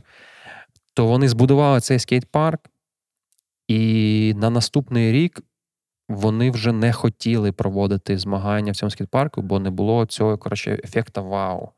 Ну, типу, да. Да, да. Е, але це був стаціонарний скіт-парк. І вони там через декілька років його зруйнували, побудували новий. Стаціонарний скіт-парк зруйнували, щоб побудувати новий. Зазвичай да, будують на на змагання а, такі тимчасові скіт-парки інколи на, на декілька днів. При тому, що продакшн, ну, виробництво коштує дуже ну, дуже дорого. Тому це дуже складно, дуже складно для таких, якщо ти не Олімпійський комітет, у тебе немає бюджетів Олімпійських комітетів, якщо ти не ESPN, не X Games або не якийсь там великий бренд, то тобі дуже складно зробити змагання, яке буде відповідати. Коротше, вже це вже така суперспортивна інфраструктура, але, да, да. але скейт-парки бетонні і фанерні, які зараз існують по світу, да? і я знаю, що є типу, скейт-парки як витвір архітектурного мистецтва. Тобто зараз вже є рівень, типу, в різних країнах світу, що скейт-парки have там в кожному районі, як, типу, ну, якщо там Німеччину взяти, або там такі стандартизовані країни, де типу, кожному там, е, як там, Данія, там Нідерланди, тобто кожному районі має бути там свій скейт-парк. І воно вже вписується в архітектуру, і навіть є там ну, різні компанії, які це будують, воно вже є як реальна архітектурна така цікавинка. Типу. От що з приводу цього думаєш? Да, да, це прям окрема окрема течія е, розвитку скіт-парку будівництва. Це скіт-парки, які е, інтегровані в міське середовище, там в, паркові простори. І інколи це виглядає е, ну, для українського пересічного якогось е, громадянина навіть неможливо повірити, що це дійсно побудовано для скейтерів. Наприклад, в Австрії центральна площа зараз вилетіло з голови. Назва цього міста центральна площа перед мерією. От уявіть, це ну, умовно.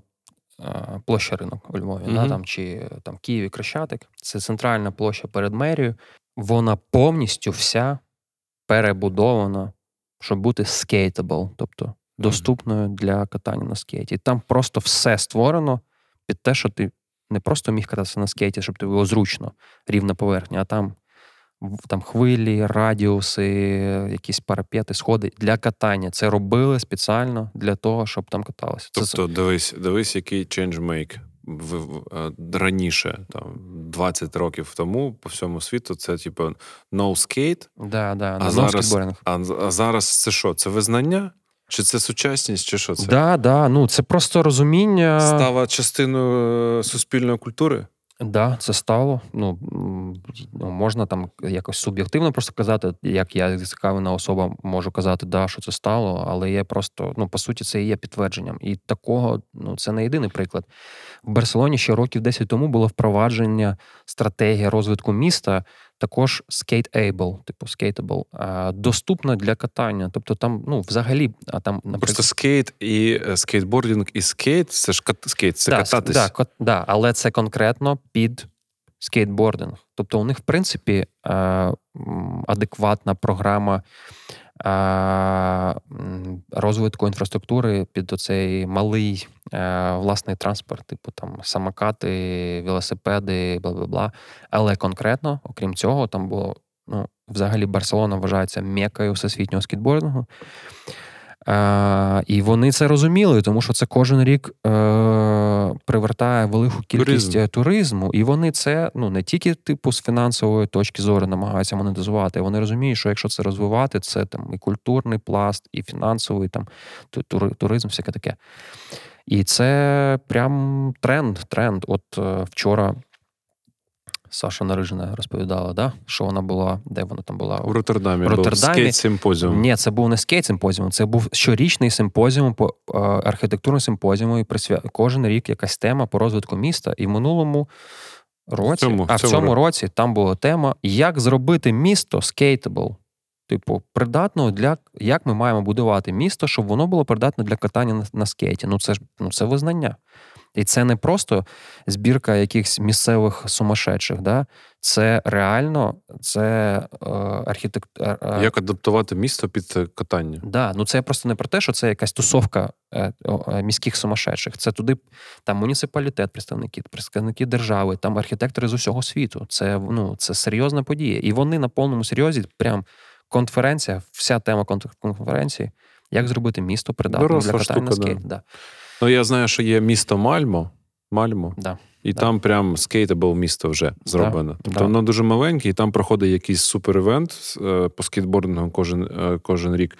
І я знайомився там з з одним е, хлопцем, який, типу, займається у місті департаментом скейтбордингу в там, типу, управлінні архітектури. Неймовірно, да. Да. Я ще ну, згадаю один класний швиденько приклад. От із одночасно і про спорт, і про визнання, і про розвиток міста, і про, е, залучення, я не знаю, там е, коштів е, є в Естонії змагання Simple Session, більше 20 років проходить. Воно проходить взимку. Це найбільше змагання скітбординг BMX е, в Європі, одне з найбільших у світі. Кожен раз під змагання будується скіт-парк. Це в центральній спортивній арені міста проходить. Збирають просто неймовірну кількість учасників з цього світу і глядачів, звісно. І, і онлайн трансляція Да, і трансляція. Це супер популярно. І просто я колись намагався зрозуміти, чому це взимку. Як це взагалі відбувається? Звідки у, у них, а в Естонії не так все дуже добре з економікою, звідки взагалі ці гроші, звідки, ну як це все відбувається? Це все там так цікаво. Вон там е, місто приймало участь в розробці концепції, як такий проект зробити, в тому числі цікавий для туризму. І вони порахували, що взимку у у лютому, січень-лютий, найменше туристів в Естонії і найдешевші квитки в Естонію. І вони сконектили цей факт, що людям дешевше приїхати в Естонію, туристів мало в Естонії, е, дешевше е, проживати там. Е, і вони, коротше, побудували цей процес, коли і всім райдерам з цього світу, бо це в не сезон, легко приїхати і дешево, і це не розриває їх якісь там типу процеси. І глядачам дешево приїхати, і можна дешево, типу, десь поселитися що вони і, і при цьому це залучення ну, кошту через туризм. І плюс це знову ж таки там організація нових е, робочих місць створення. Тобто, ну це просто говорить про те, як на тобто рівні вони держави використали івент, типу як да. Е, підняття економіки. держава, держава просто місто чи держава, держава, Естонія. Ну от. Історія становлення української вуличної культури у Street Culture Podcast. Окей, е, це супер крутий проект. Насправді, типу, да, дуже дуже цікавий. Українці там мають е, завжди своє місце і їздять, і т.д.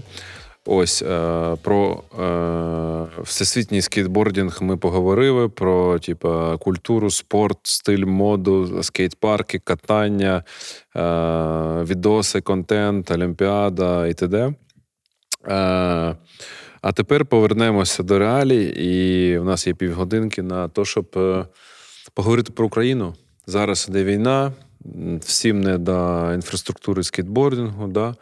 У нас є зльоти і падіння, є історія. Типу, давай трохи про історію ми вже там на початку затронули, але щоб всім дослухати до кінця, буде цікаво прослухати саме про Україну. 90 кінець 90-х, екстрім, майдан, тусовка, двіж. Е, що трапилось за незалежність України в у скейтбордингу, які були взльоти та падіння? Все цікаво, як і контент скейтбордингу. Не, не тільки про е, позитив. Угу. Давай так на півгодини у нас є насправді про це. не в кінці 90-х це почалося. Скейтбординг в Україні почався типу, з перших днів існування України, тому що він був ще раніше. Він був в радянській Україні. І е, я так намагався якось для себе визначити оці, знаєш, покоління. Собі якось також приписати там, до якого покоління я відношуся, що було до мене. От. І якщо говорити про незалежну Україну, то напевно я десь друге покоління. От, е, Перше покоління це 90-ті роки, але ще було протопокоління, тобто радянська Україна, і воно навіть ділилося на декілька поколінь. Тобто, навіть, то по суті, якщо технічно, то я навіть не друге покоління, там якесь п'яте. Скейтбординг в, е, радянській Україні був з 70-х років. І і це свідчить про те, що що це було масово, тому що в Україні виробляли скейти, і є скейт, який називається Віраж, і він е, розповсюджувався по всьому Радянському Союзу, і він е, вироблявся в Києві. І його також називають е, типу скейт Київ, бо там на ньому було написано Віраж, і було написано Київ, був цей каштан. От Він, до речі, був схожий. Ну, він не схожий на сучасний скейт, він більше схожий на цей пенніборд, який я розповідав. Правда, він був не пластиків, а така плос, пласка. Червоного кольору. Був червона, була була да. версія червона, синя, але у них була, але вона вже була більше схожа на сучасний типу скейт, але була схожа на рибку, дерев'яний такий, з двома резиновими педами зверху, спереду і е, е, ззаду, і такі здоровенні фрістайл колеса м'які. От, І це вироблялося масово. Ти ж розумієш, що в радянські часи е, якщо щось виробляли таке, то це вироблялось мільйонними тиражами. Тому ну, що постачання було то, на весь тоді. Да, тому що треба було, по-перше, перебудувати будівництво якогось умовного а, заводу там а, військового. Як ну, Більшість більшість заводів, які працювали з металами, там з резиною, всякими такими композитними матеріалами, вони е, були орієнтовані на е, на оборонку. От. І я точно знаю, що це вироблялось на заводі. Е, до речі, в Харкові також вироблялось. І це було масово. От Тому скейтери були в 70-х роках. В 80-х роках це було прям потужно. Це був фрістайл скейтбординг і слалом, об'їжджали фішечки. І ще одне чергове підтвердження, що саме в Україні це було популярно, був в кінці 70-х років такий фільм, який називався Приморський бульвар Одеський кіностудії, двохсерійний, дуже класний молодіжний фільм, музикальний, там класне музичне е, супроводження, і там була сцена просто серйозна сцена з скейтборд слаломістами, які в Одесі там на руках їздять на скейтах. Там. Ну, Це супер популярно було.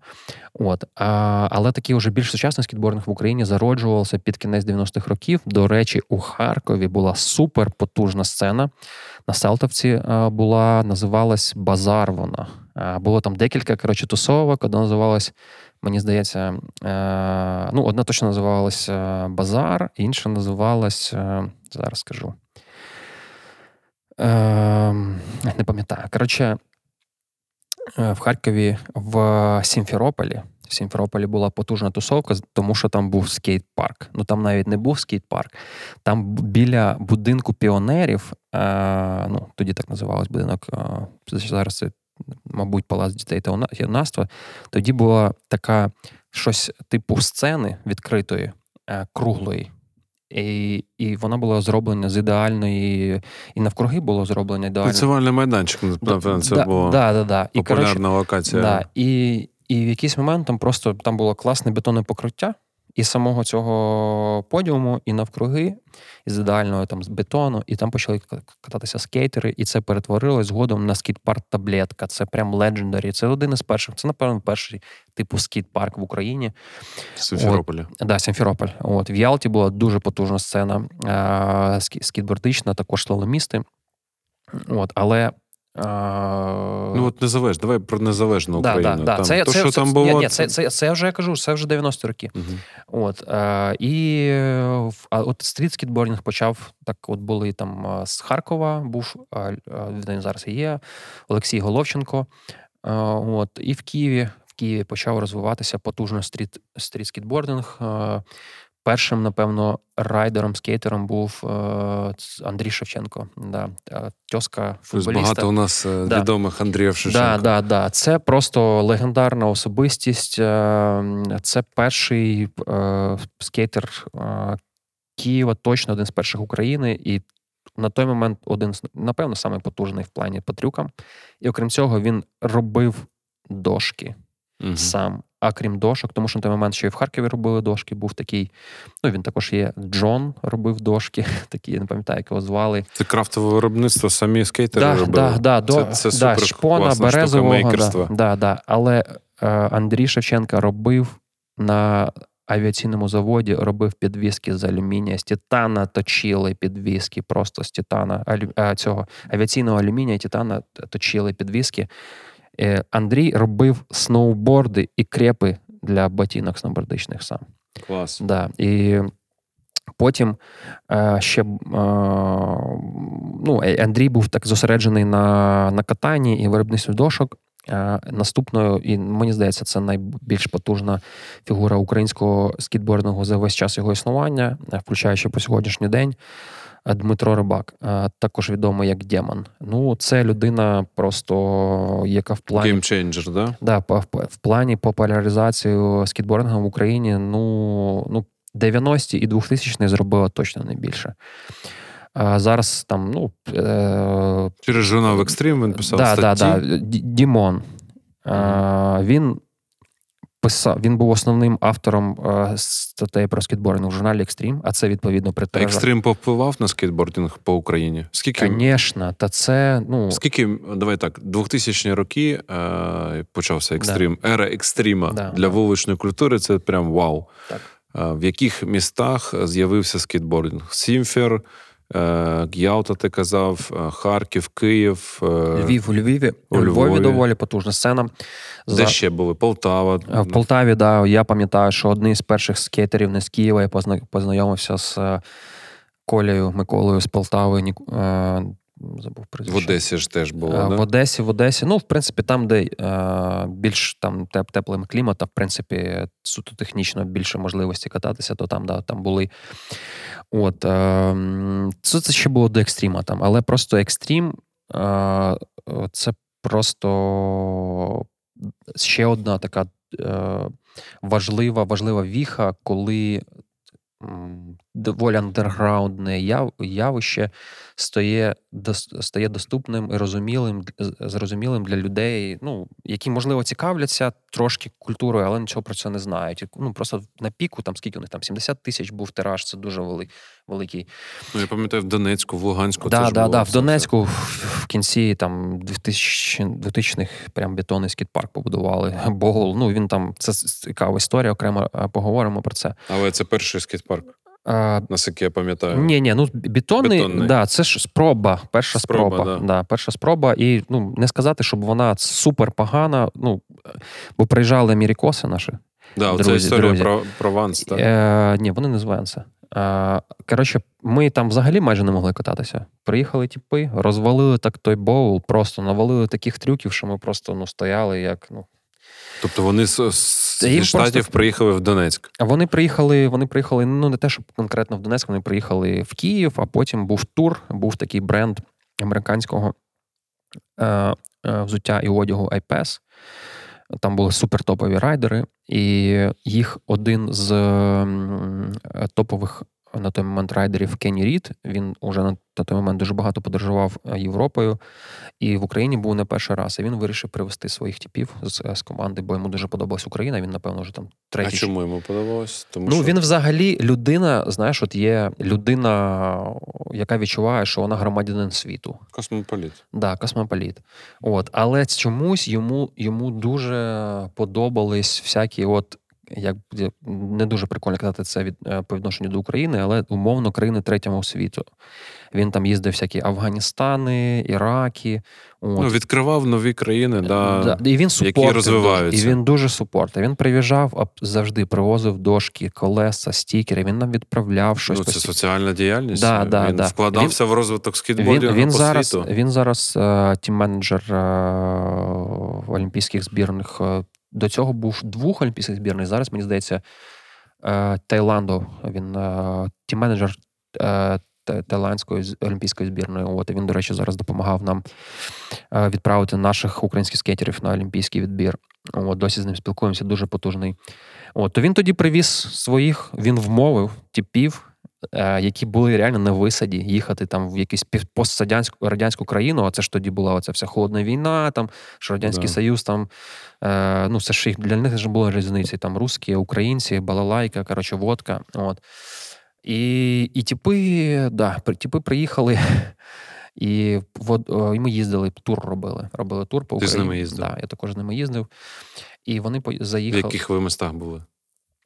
Е, Одеса, Донецьк. Багато було ще по дорозі. Просто там Харків, Львів, Київ. Ну, Київ вони в Київ приїхали. У Львові вони не були, в Харкові вони не ну, в Харкові, до речі, можливо, вони були, але не в той раз, бо вони потім ще раз приїжджали. От е, ну в Донецьк вони заїхали, бо Донецьк це це приблизно щось. Ну, Донецьк, е, ну бо Київ це не зовсім Україна. Ну я маю на увазі, що це більш розвинене місто. Ну це завжди столиця. Mm-hmm. Це вони їм хотілося такого більш Автентичного. А, да, да, да. І вони і ми вирішили, да, і там був цей боул. І це було для нас щось неможливе, що там це з'явилось для них. І вони туди поїхали. І ми просто зрозуміли, що те, що ми, ми просто не вміємо кататися. Ну, це і так було очевидно. Але просто там, ну там дуже складно було кататися, але там. А ті... їм було прикольно. Да, Там от такий хлопчина, хлопчина Фред Гал, який просто як два мене. Ну він просто як два мене, але він просто вилітав на два метри. Ну, Клас. Да, да, і там це просто неймовірно. Скейтбординг нема преград. Добре, давай. Е, ну це, типу, я так розумію, дуже серйозна подія для українського да, скейтбордингу. Да, це була. ну це вплив, це вплив, ну тому що це е, як це? Е, якщо ти ну, думаєш, що це е, що ти. Те, чим ти займаєшся, це щось там дитяче, що ти, чи там, наприклад, наше розуміння, що в цьому боулі неможливо кататися. Але ти бачиш приклади типів, які Приклад, да, да, це хороші рольові моделі, от тому це 100%, 100% це вплив позитивний. Тобто е, таке питання: скейтбордінг в Україні це е, як сказати. Не благодаря, да. а вопреки. Да, да, саме так. Це прям слоган вуличної культури да, в да, Україні. Не благодаря, а вопреки. Саме так і є. Е, е, добре, це чи погано. Е, у нас якоїсь, е, скажімо, інституційної підтримки адекватної постійної немає. Хоча робота ця постійно ну зараз набагато все краще ніж раніше було. Але попередні там мої 15 років активізму і постійні спроби, вони ну якби дуже складно. Дуже складно, немає розуміння. Не, ну, Хоча тут очевидно, у нас навіть класичний спорт не особливо розвивається. У нас, крім футболу. Ну, ти кажеш спорт, а чому спорт? Чи ти кажеш? Тобто для тебе скейтбординг зараз спорт? Ні, дивись, чи дивись, чому я кажу спорт? Тому що коли ти піде, ну ти ми зараз згадали взаємодію mm, ага. з державою, якщо ти підеш і почнеш пояснювати, що це про якесь культурне явище. Культурна культура завжди це щось супер Ну, дає дуже багато простору до суб'єктивного для інтерпретації. Да, Бо ти ну, умовно, мистецтво, да. да. умовно є Казімір Малєвич червон, чорний квадрат, да, і тут е, спекуляцій дуже багато. Так. Да, да, Арт. Да, І тут можна по-різному інтерпретувати. То в спорті трошки все більш системно і ну, і, і зрозуміло. Да. Тому завжди звертаючись до якихось. Е, там е, чи муніципальних, чи там міністерства, чи державних якихось е, структур, структур. Я завжди ми намагалися апелювати до е, того, що це типу спорт, рекреація, ментальна рекреація, фізичне виховання, бла бла бла бла бла. Бо ну ти ж не почнеш розповідати, що це там скейт-панк. Ну, понятно, да, добре. Да. Е, тоді давай так: п'ять якихось е, подій за твою кар'єру і в цілому в українському скейтбордінгу, бо я розумію, це америкосовський тур, це суперподія була ну, це для України. Да, да. Потім давай, що ще?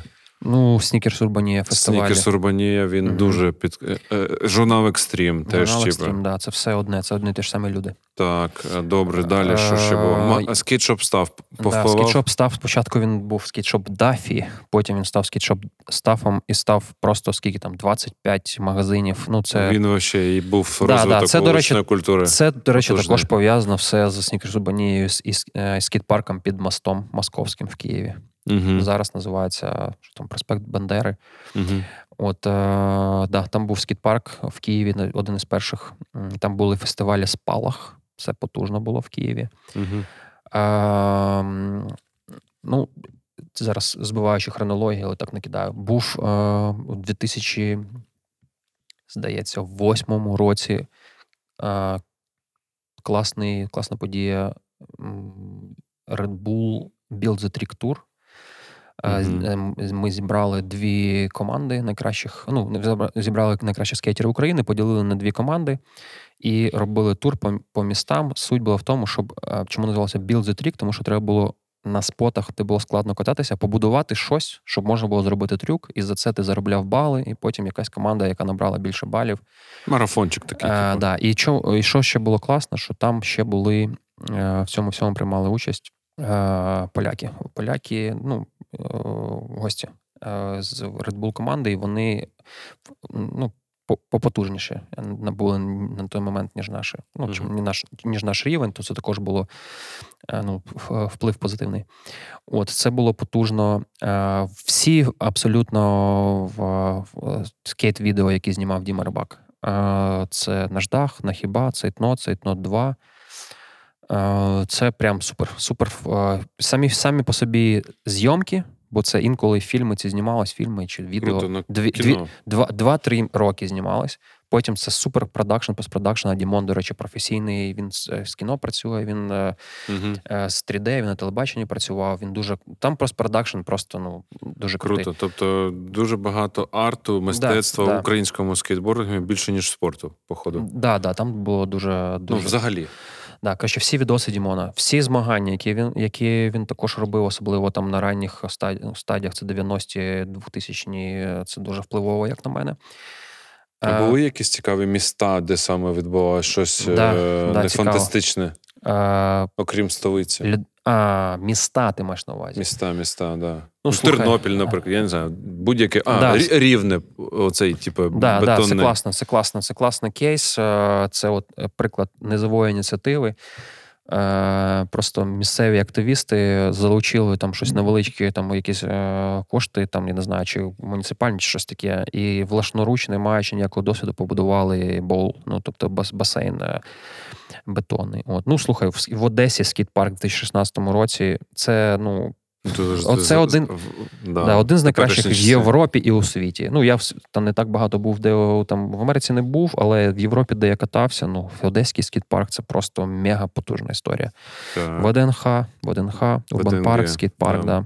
да. ВДНГ. Z Games, Z Games. да, там е, також е, ми там вперше Це пляжик. ці, Да, да, да. Ми там, ми там вперше вайб. в 2013 році поставили міні-рампу на березі моря. Це ну, треба розуміти, скільки людей просто ну, долучилось до, до цього вайбу, скільки людей після цього почали там, хоча б ну, думати про те, щоб напевно це прикольно кататися на скейті. От, да, Z Games це потужна історія. Ем, Розвиток скейт-парків фанерних дуже багато. Ну, да, да, був такий момент, він продовжується. Добре, що це є, було б гірше, щоб цього не було, але треба еволюціонувати далі. Скіт-парк, да, да, був, е, був момент. Десь е, з середини, там, можливо, десь е, 2000-х, десь друга половина, десь там 2007-2008 почали з'являтися по Україні. В Харкові, наприклад, був скіт-парк. А, До речі, це були в Харкові було представництво польської компа- компанії, яка да, Techramps займалася будівництвом скіт-парків. Вони саме конкретно це можна сказати, що це Да, на оперному театрі. да, харківська компанія, тому перший один з перших їх було роб- робіт це на оперному театрі. Доволі непоганий скіт-парк. І вони по Україні нормально побудували цих скейт-парків. От це, до речі, також породило. 2008-2009 рік. Да, да, це навіть Сьомий. Да, да, да, напевно. Часи урбанії. Да, да, да. І от з той момент, е, наприклад, мене зацікавила історія скіт-парку будівництва, і я на той момент вже давно мріяв про власну міні-рампу, що з друзями побудувати, але це все трошки відтерміновувалось, тому що. По-перше, не було грошей, все ж таки, це треба було якісь інвестиції власні. По-друге, досвіду прям не було. Але в 11-му році ми там з друзями об'єдналися там і власними коштами і власними зусиллями побудували першу міні-рампу. І Це по суті послугувало для, для мене таким, ну для нас, всіх, хто був в цьому зайнятий, е, поштовхом до спроби створити компанію, яка може да, будувати. Да, це була така е, смішний амаш на Київ міськбуд. Е. Наш дружання придумав. Намалював нам логотип, да. і ми почали е, так спочатку з Житома, але потрошки-потрошки почали будувати скіт-парки по Україні. У нас був трошки інший фокус, ніж у наших конкурентів, бо на той момент вже існувало ще три компанії, які будували скіт-парки. От у нас була орієнтирна Стоп, давай перечислимо. Це Елем- нормально. ну, це тільки що я знав. Це Elements. Elements. Elements. Це були два хлопця, вони чи з? Тернополя, чи щось, чи з Рівного, я не пам'ятаю. Західна два бра... Україна. Да, бра... брати Романіки, вони, я ще точно не помиляюсь, вони MTB шники, тобто Mountain. Bike. Далі. Ride Park. Це ро- ро- ролери з да. Києва. Да. Tech Ramps все ще будувались, потім вони Типу, ев- еволюціонували. поляки. Так. Ну, але українське представництво. Потім від них від'єдналось декілька менеджерів і Мгм. створили Dream Park. А, Dream один- Park, да, ще. Ну і от, коротше, Київрамбу це була наша. Угу. тусовка. Тобто чотири компанії, які існували, які намагалися будувати скейт-парки, Да. домовлялися в, Да. в е, часи, так сказати, е, переход- перехідні часи України. Да, да. Добре, давай тоді. Е, у нас залишається 10 хвилин. Е, ну, типу, динамічна історія розвитку скейтбординга в Україні. Типу, дуже багато, напевно, більш е, ну, такий баланс, типу, між позитивом та негативом, там несприйняття культ, контркультури і т.д. і т.п. По, по всіх містах України дуже потужно там сплеск магазин став, снікерс урбанія, екстрим для усіх вуличних культур, не тільки скейтбордингу. Ось. І давай, от сучасні часи, е, які насправді прориви, типу, відбулися, да? там поява урбан парків, де типу, частина Мгм. скейт-парка займає ну просто блін, одну треть, наприклад. І, типу, дуже супер ну, крутий, кру- крутіший проєкт Double Triple, Мгм. де ти саме мав. Ну, я думаю, що це насправді самий суперпотужний меседж від України до світу, що, типу, друзі, ми тут. В Києві, в столиці, і одразу відбулося два таких суперпотужні події у 21-му році. Да, да, Double. Triple, Урбан Парк ВДНГ, типа, от, буквально місяць різниці. Типа, Да. ну, давай от про це і будемо завершувати. Е, да, Double Triple – це м, серія змагань. Е, почалося це все з зимової, зимової серії. Е, Це сноуборд і фрістайл скіїнг, тобто фрістайл лижі. Мені здається, що два було роки підряд е, була зимова історія, і на третій, розуміючи вже процеси реалізації, організатори цього всього заходу, е, агенція Don't Take Fake вирішили робити літню частину. От і так як я вже на той момент працював з ними ну, з першого їх фестивалю Don't Take Fake, то вони мене запросили. Як Да, ви робили три, да, е, змаг... три чи чотири рази е, змагання Ну, по скейт- скейтбордному ну, BMX. Ну, якось так, да. Я точно пам'ятаю, що ми були з першого Don't Take Fake. Декілька років підряд ми робили, потім вони ще когось запрошували, але ми типу, дружили на той момент, працювали з Тарасом Євтушенко. Я ще працював на Z Games до того. Тобто, у нас вже було розуміння про наші, хто що може, хто що може зробити. Вони вже знали, що я можу класно під, ну, провести змагання, не тільки побудувати, можу провести змагання, підтягнути аудиторію, що в мене якийсь авторитет. Тому ми співпрацювали. Це був так званий він-він формат. От і тут, відповідно, маючи вже у нас було 10 років, точно 10 років. А, Позитивного досвіду співпраці вони мене запросили на цей проєкт в якості технічного директора. Ну, я відповідав за реалізацію будівництва цього скейт-парку. Частково займався проектуванням. Ем, відповідав конкретно за, типу, за відповідність скейтової частини, тому що це був ще й BMX парк. От, е, за комунікацією з ну, запрошеними райдерами зарубіжними. Ну, і за, ну, коротше, ще був як контекст контест-директор, окрім того, що у нас був запрошений від е, World Cup Skateboarding. Е, Істок Шума- Шуматік, він, мені здається, Словенії чи щось таке. От він головний, був головний суддя. От я, в принципі, займався організацією цього змагання. І ми з першого разу, в принципі, е, ой, Double Triple це е, змагання зробили ну, приблизно те, що, наприклад, Simple Session там до, до такого формату десь років 10 йшли. Тому що І це ж було після за місяць після Олімпіади. Токіо. Так, да, да, да. так сталося, що е, Олімпіада 20-го року пере- перенеслась на 21 через ковід, да, і це все співпало, що це е, в- ну, от буквально там було невеликий, невеликий е, проміжок часу. От. І ми зробили відразу проект. Ну, всі, хто приїхав, ніхто не міг повірити. А там були також е, американці, прорайдери е, з, ну, там, з досвідом 30-річним. А, які, ну, вони не могли повірити, що нам з першого, ну що взагалі це можливо, і, плюс, що ми робимо це вперше. От, і ну, там були такі, що ну, це ну, X Games навіть може там відпочиває в плані продакшена. Ні, ну там Мегаго, да, Е, і да, типу, да, і, і- ТВ-трансляція, і типу вайп, і це центр Києва, Арка, Да, да, зйомка з квадрокоптерів, там всі краєвиди. е, стиль Києва, скейт-парку, типу колір. Ну дуже Да, да, да. потужно. Трансляція, до речі, на 160 країн.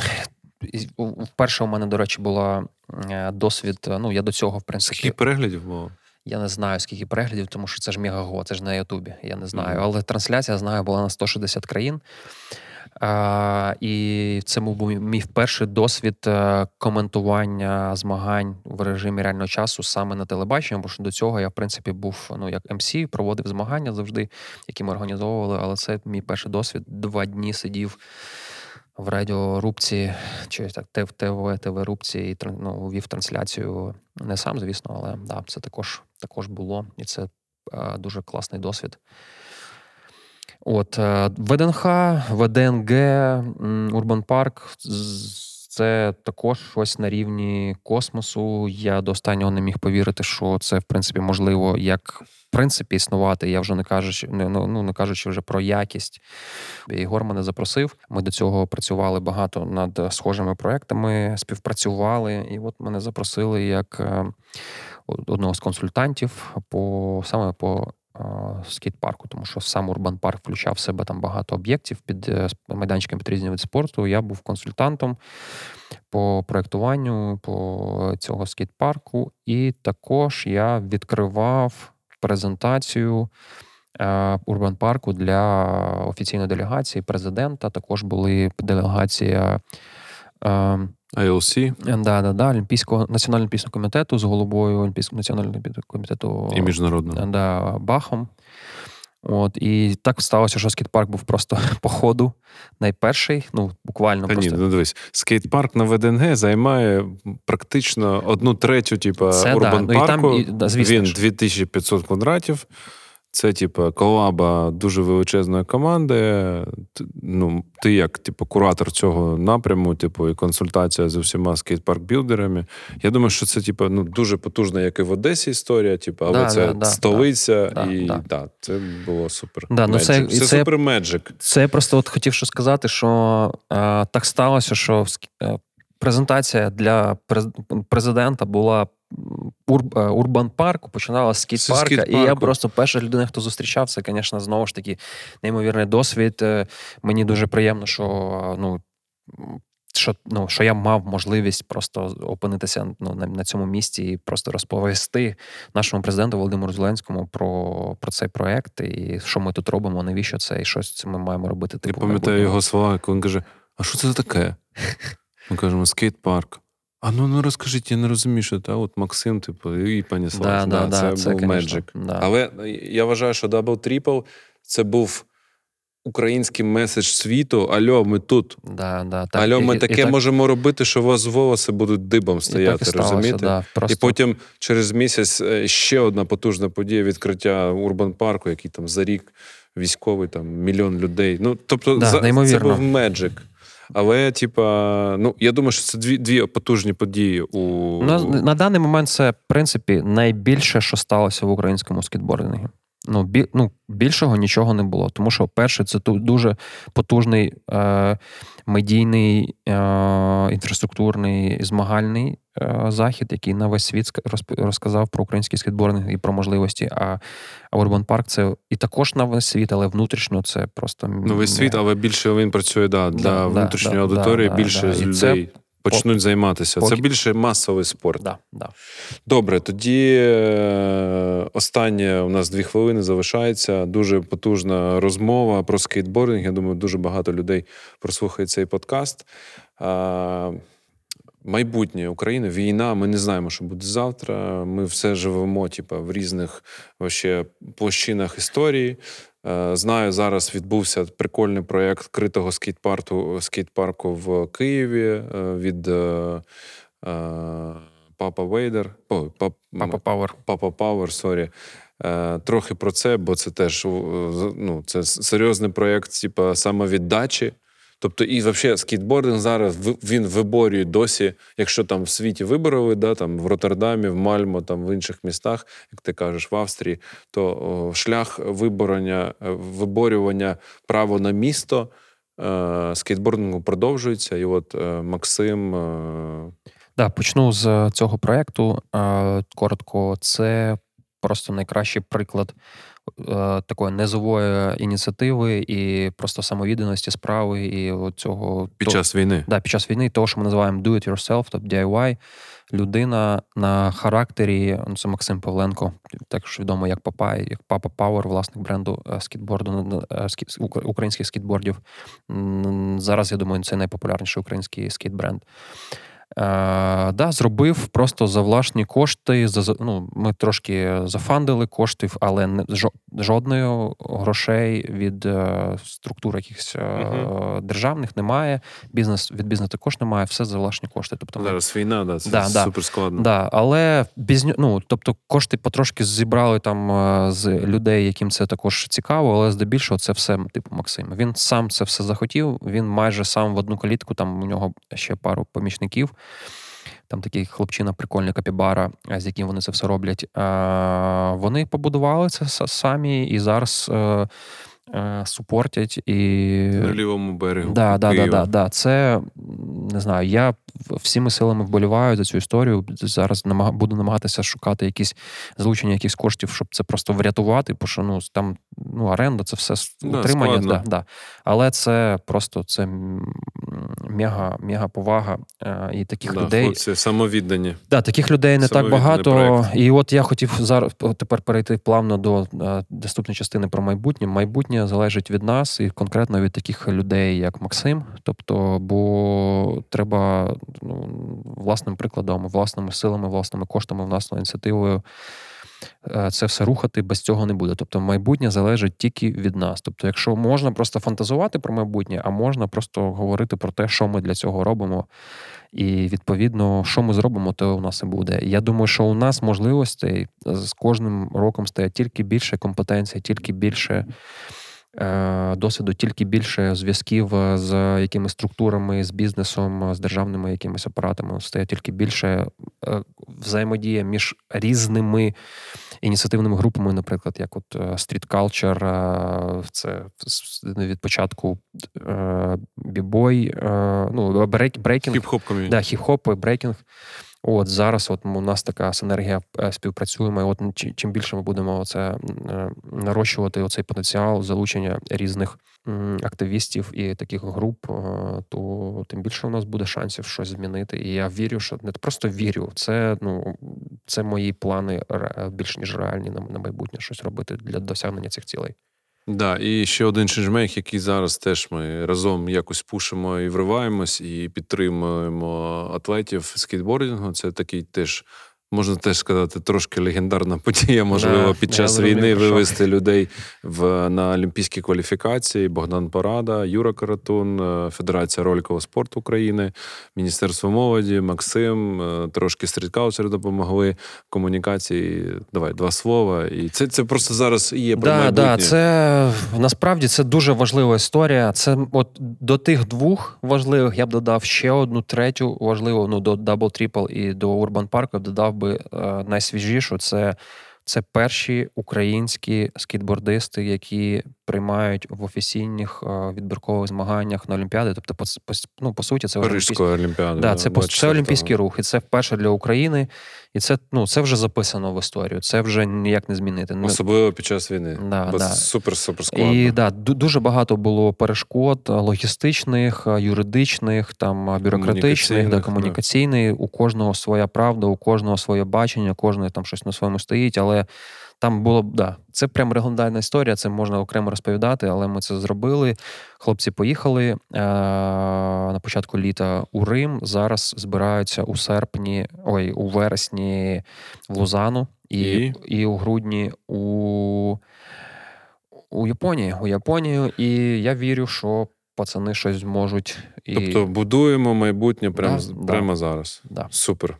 Дякую, Макс. Е, Дякую дві години, три дві години, можна сказати, п'ять хвилин. Е, Це був Максим Булка, a.k.a. Максим Карпенко по паспорту. Е, Дуже дякую. Skateboarding for Life. Майбутнє попереду. Я думаю, скейтбординг має своє право на місто і на міста, вообще, і на в цілому в Україні, в світі. І ми будемо боротися за це. Да, і слава ЗСУ. Да. Слава Україні! Героям слава. Дякую. Сковорода танцює брейк, читає реп, малює графіті на честь 50-ліття хіп-хопу та старту тематичного подкасту від спільноти Street Culture. Так, всім привіт. Street Culture Podcast про шлях з вулиці до визнання. Подкаст і документування історії про вуличну культуру в Україні. Жива історія та вайбові розмови із першопрохідцями 90-х на SoundCloud, Spotify, Google та Apple Podcasts. Перший подкаст про вуличну культуру від Street Culture та Сковорода Радіо.